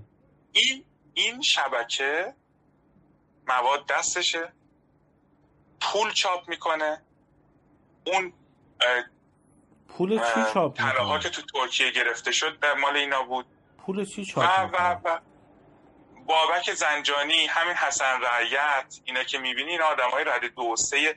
ببین حسن رعیت نفر بعدش مرتضی رضاییه. چی راستش فرق می‌کنه؟ حسن رعیت کسی که همون کسی که کلت گرفت واسه محمود کریمی. همون کسیه که بابک زنجانی رو بابک زنجانی کرد. بابک زنجانی تمام جلساتش تمام ارتباطاتش بس طریق حسن جلسش با همین جلسه معروفش با فاضل لاریجانی و این به هماهنگ کرد. همون جلسه معروفش با مرتضوی و این هماهنگ کرد. ارتباطاتش با HSBC بانک و بانک خریدن همه اینا رو این هماهنگ کرد. اصلا م... اصلا این وصلش کرد بابک رو به مرتضا ببین سردارای خاکستری رفتن از امام یک فرمان هشت گرفتن. بعد رفتن فرمان هشت معروف. بعد دستور گرفتن که یک بخشی از فروش نفت کشور در اختیار شورای عالی امنیت ملی باشه برای هزینه هایی که خودش می‌دونه. بعد با دستور رهبر گفتن این هزینه ها و همه نحوه فروش و غیره در اختیار آج مرتضا باشه. زایی شده تا اینجا؟ آره. یک بخش عمده ای از نفت کشور رو بهش میگن اداره فروش خارج از سرویس. خارج از سرویس یعنی چی؟ قاچاق. خب؟ سرویس آخه اداره فروش خارج از سرویس نفت یعنی نفت قاچاق دیگه چون باقی نفت اصولا ما باید تو اوپک بفروشیم. خب؟ این فروش اداره فروش خارج از سرویس کل درآمدش برای خرید سلاح تجهیز نیروهای امنیتی و و و و و, و غیره هزینه میشه. اخیرا چون درآمدش اومده بود پایین آقا دستور داد به مجلس تو 20 دقیقه لاهی تصویب کردن دو میلیارد دلار پول فورشون تزریق کردن. این پول فوری میره باشه میشه مرتضی. مرتضی رفته تیم گذاشته تو ونزوئلا آمریکا رو بزنه رفته تیم گذاشته توی رفته تیم گذاشته تو رو جیبوتی هم خیلی کار کردن نتونستن. توی اریتره تیم گذاشته تو یمن تیم گذاشته. بگیر و برو. که اگر اتفاقی افتاد همه جا رو بتونن بریزن به هم. یه کارایی دارن می‌کنن تو اصلا تو فکرت نمی گنجه خود شخص غالیباف یکی از تیم این سرداران مافیای خاکستریه. خب؟ چه زمانی که فرمانده ناجا بود چه زمانی که بعد شد فرمانده رئیس شهردار تهران. بعد وقتی که توی ناجا بود که خب تو بحث ترانزیت مواد مخدر و توی بحث امنیتی سرویس به تیم داد. وقتی که شهردار تهران شد خب تو بحث هلدینگ اقتصادی با بنیاد تعاون سپاه و ناجا باید رصد بشه که این چه قراردادهایی رو بست. از جملهش هلدینگ یاسه. بزرگترین اختلاس ها و فسادهای اقتصادی تاریخ ایران تو هلدینگ یاس رخ داده. کوچکترین پرونده قضایی که سردار جمال آبرومند و سردار مسعود مهردادی و سردار محمود سیف و این مردی که جانشین قالیباف و خود قالیباف که با دستور خود قالیباف این کار انجام می شده رو این پرونده انجام شده پرونده شخصی به نام محمد حسین سپتی که 20 هزار میلیارد تومن زمین زمین خواری شده فقط از همین آدم. از طریق هلدینگ یاس. زمین های اینو خوردن؟ زمین های سپتی رو بردن سپتی رو بر میدارن میارن سپتی سه زمین تو مشهد داشته. چهار هزار هکتار تو زمین تو مشهد داشته. اینو بر میدارن میارن هلدینگ یاس. سپتی میگه آقا من زمین از من پول از شما مشارکتی شهرک مثل پدیده بسازیم. اینا میگن اوکی. سپتی میگه خب پول به من بدین. اونا میگه خب پول زمانت بذار پول بهت بدیم. خب سپتی 100 میلیارد تومان پول خودش داشته. پا میشه این 100 میلیارد تومان میره می‌ذاره تو بانک صادرات. بعد پا میشه محمود سیف اینو معرفیش می‌کنه به علی فلاحیان. این پا میشه میره علی فلاحیان. 70 میلیارد تومن به علی فلاحیان آهن میده. حالا داستان چی بوده؟ علی فلاحیان زنگ می‌زنه به مدیر عامل بانک صادرات که برکنار شد. وزیر بود قبلا جهرومی. جهرومی قبلا تو وزارت اطلاعات کارمند فلاحیان بود. فلاحیان زنگ می‌زنه بهش میگه که خب این مورد وسوق ماست و فلان و بیسار و اینها بهش زمانتنامه بانکی بده تا سقف 500 میلیارد تومن خب؟ اون میگه جهرومی میگه 100 میلیارد بیاد بذاره اینجا تا من بهش بدم. این میره حساب باز می‌خواست 2500 میلیارد تومن زمانتنامه بانکی طی تعدادی حساب بانکی که توشون پول ریخته بوده می‌کنه که جمع اون پول 100 میلیارد بوده. می‌خواست 2500 میلیارد روش پول وام بگیره. با ما به تفاوتش هم زمین بذاره. خب؟ 100 میلیاردش که می‌ذاره با 500 تاش جهرامی موافقت می‌کنه. وقتی که موافقت می‌کنه تو عقارید سپتی نوشته شده که من اخلاقا به خاطر کاری که آقای فلاحیان کرد بین خودمون صحبت کردیم. گفتم که آهنالات زمینی که قرار من توش بسازم رو از پسر تو بخرم. درست شد تا اینجا؟ هفتاد میلیارد تومن از این 500 میلیارد تومن رو میریزه به حساب پسر علی فلاحیان. هیچ آهنی هم فروخته نمیشه. سوری بوده اون قرار داد درست شد؟ اصلا علی فلاحیان کارش همینه. میشینه پای منقل بافور تو اون خونه یه خونه داره هفتش تا مبل گذاشته و یه پرچم ایران گذاشته و این چرت و پرتا میشینه معاملات اینجوری می‌کنه. بعد تو کجاست خونه؟ چند جا داره. یه دونه تو همون خیابون تو نزدیکی خیابون الوند آرژانتین اون برا داره. یه دونه داره تو بالا چند جای مختلف داره ولی این تو اونجاست. عرض کنم خدمت شما که آها بعد زمینتو که می‌گیره میره میده به هلدینگ سبز ملل که اسم جدید هلدینگ یاسه.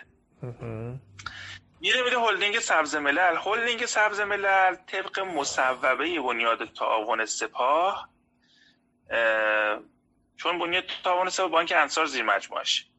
به بانک انصار دستور داده که این هلدینگ سبز ملل هر مصوبه ای که برای کار تولیدی و اقتصادی به شما ارجاع داد شما منابع مالیشو باید تامین کنید.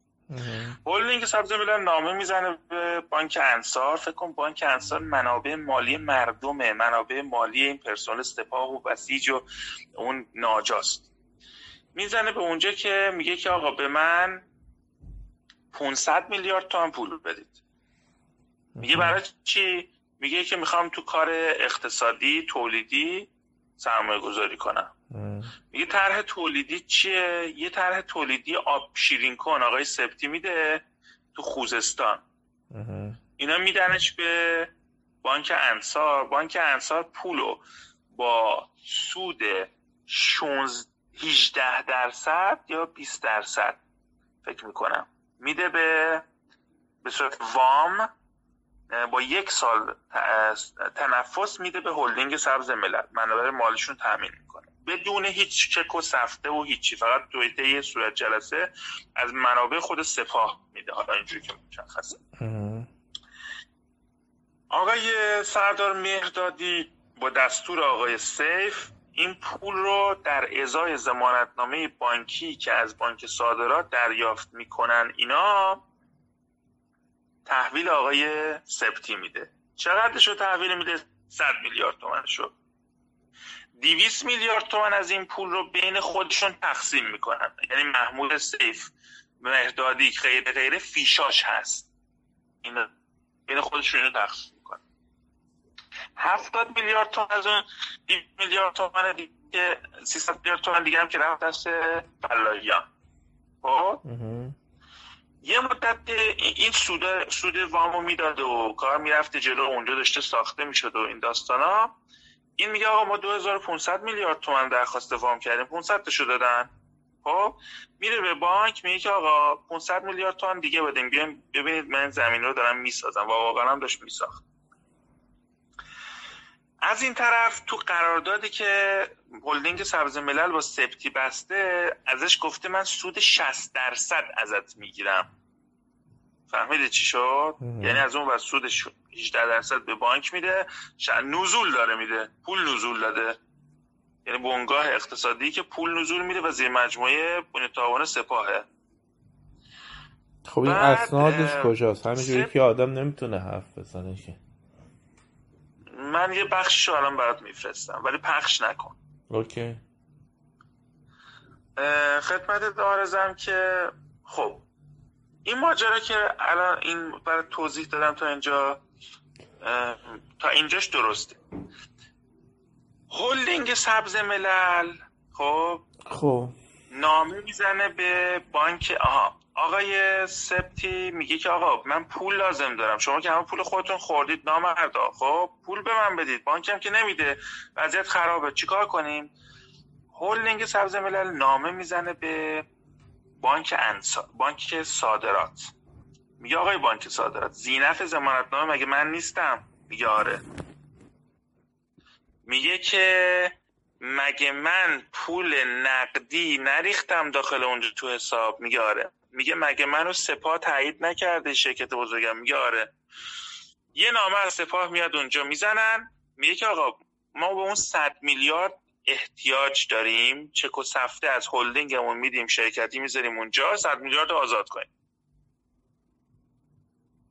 صد میلیارد زمانتنامه ها آزاد میشه.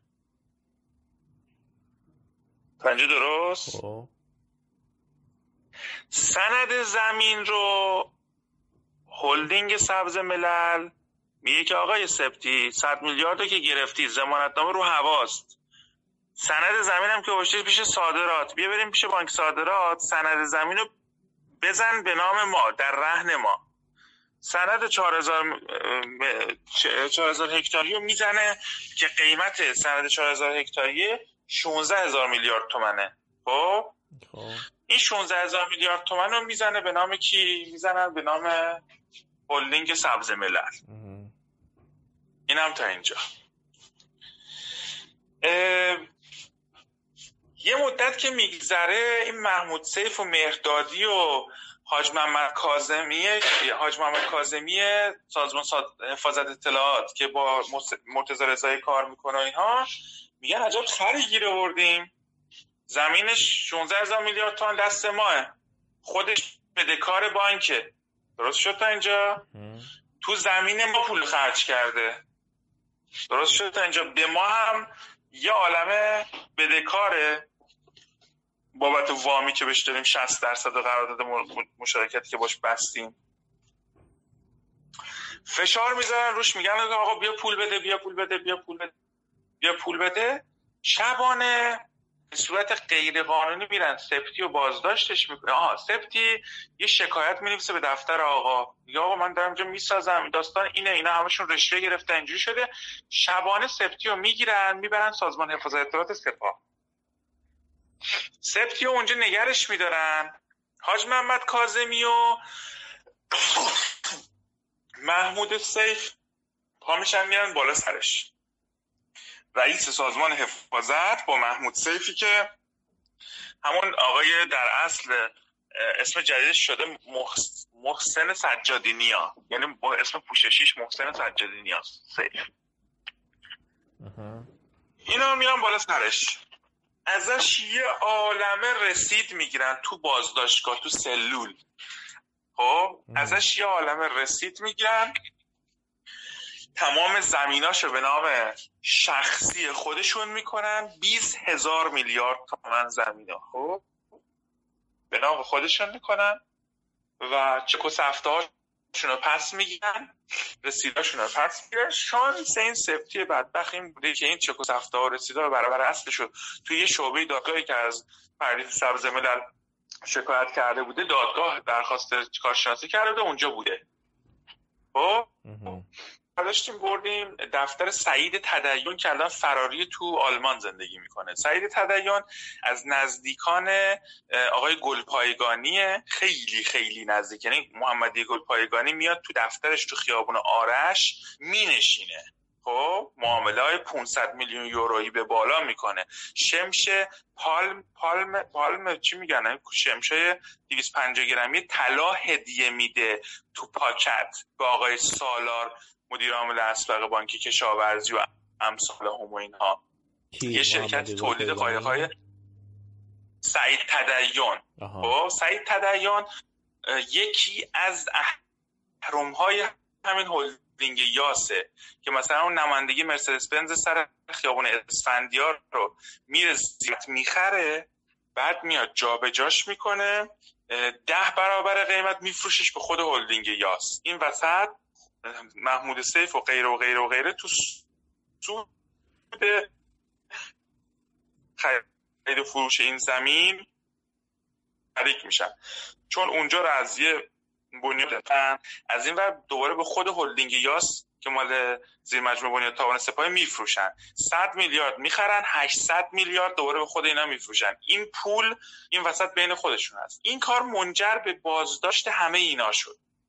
ببین یه دونه نامه دارم برات میفرستم. توضیحات کاملیه که این چیزه. نامه نیست. این دفاعی سپتی رو پرونده است. خب. برات فرستادم. کل ماجرا رو توضیح داده از دهن سپتی گزارش ما نیست. خب؟ خود سپتی اون چیزی که واقعی که دوست داره تو دادگاه از خودش دفاع کنه رو طراحی کرده تو ذهنشو اومده نوشته.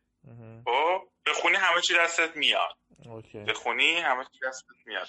ولی اصل موضوع اون گزارش ماست. اونم بپرست متوجه شدی؟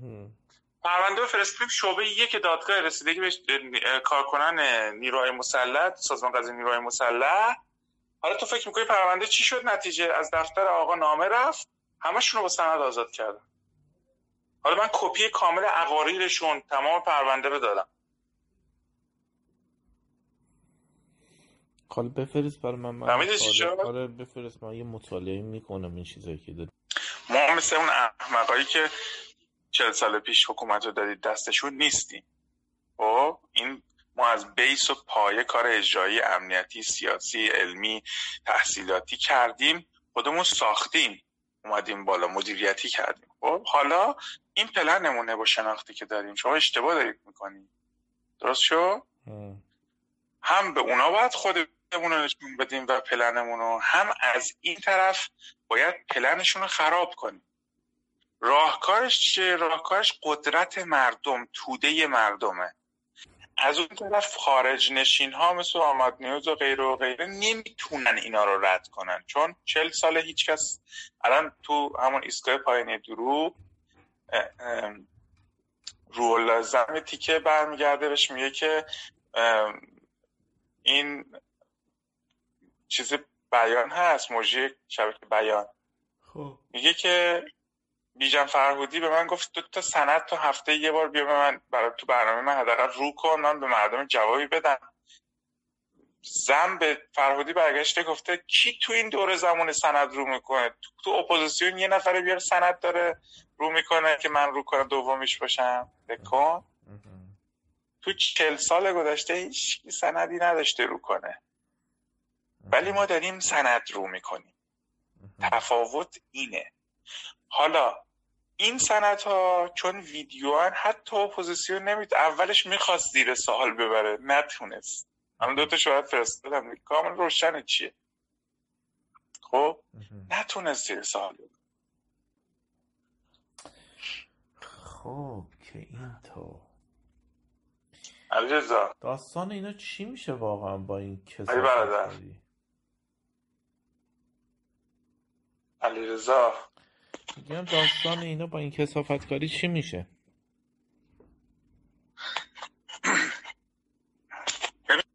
علیرضا من این همه تلاش نکردم حبس نکشیدم.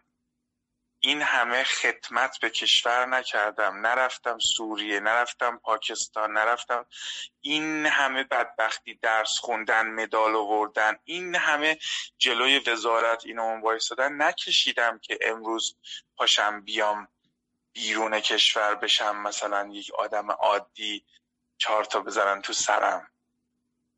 می‌فهمی چی میگم. من نونم کم بوده آبم کم بوده. من اومدم کمر بستم جمع کنم قائله رو.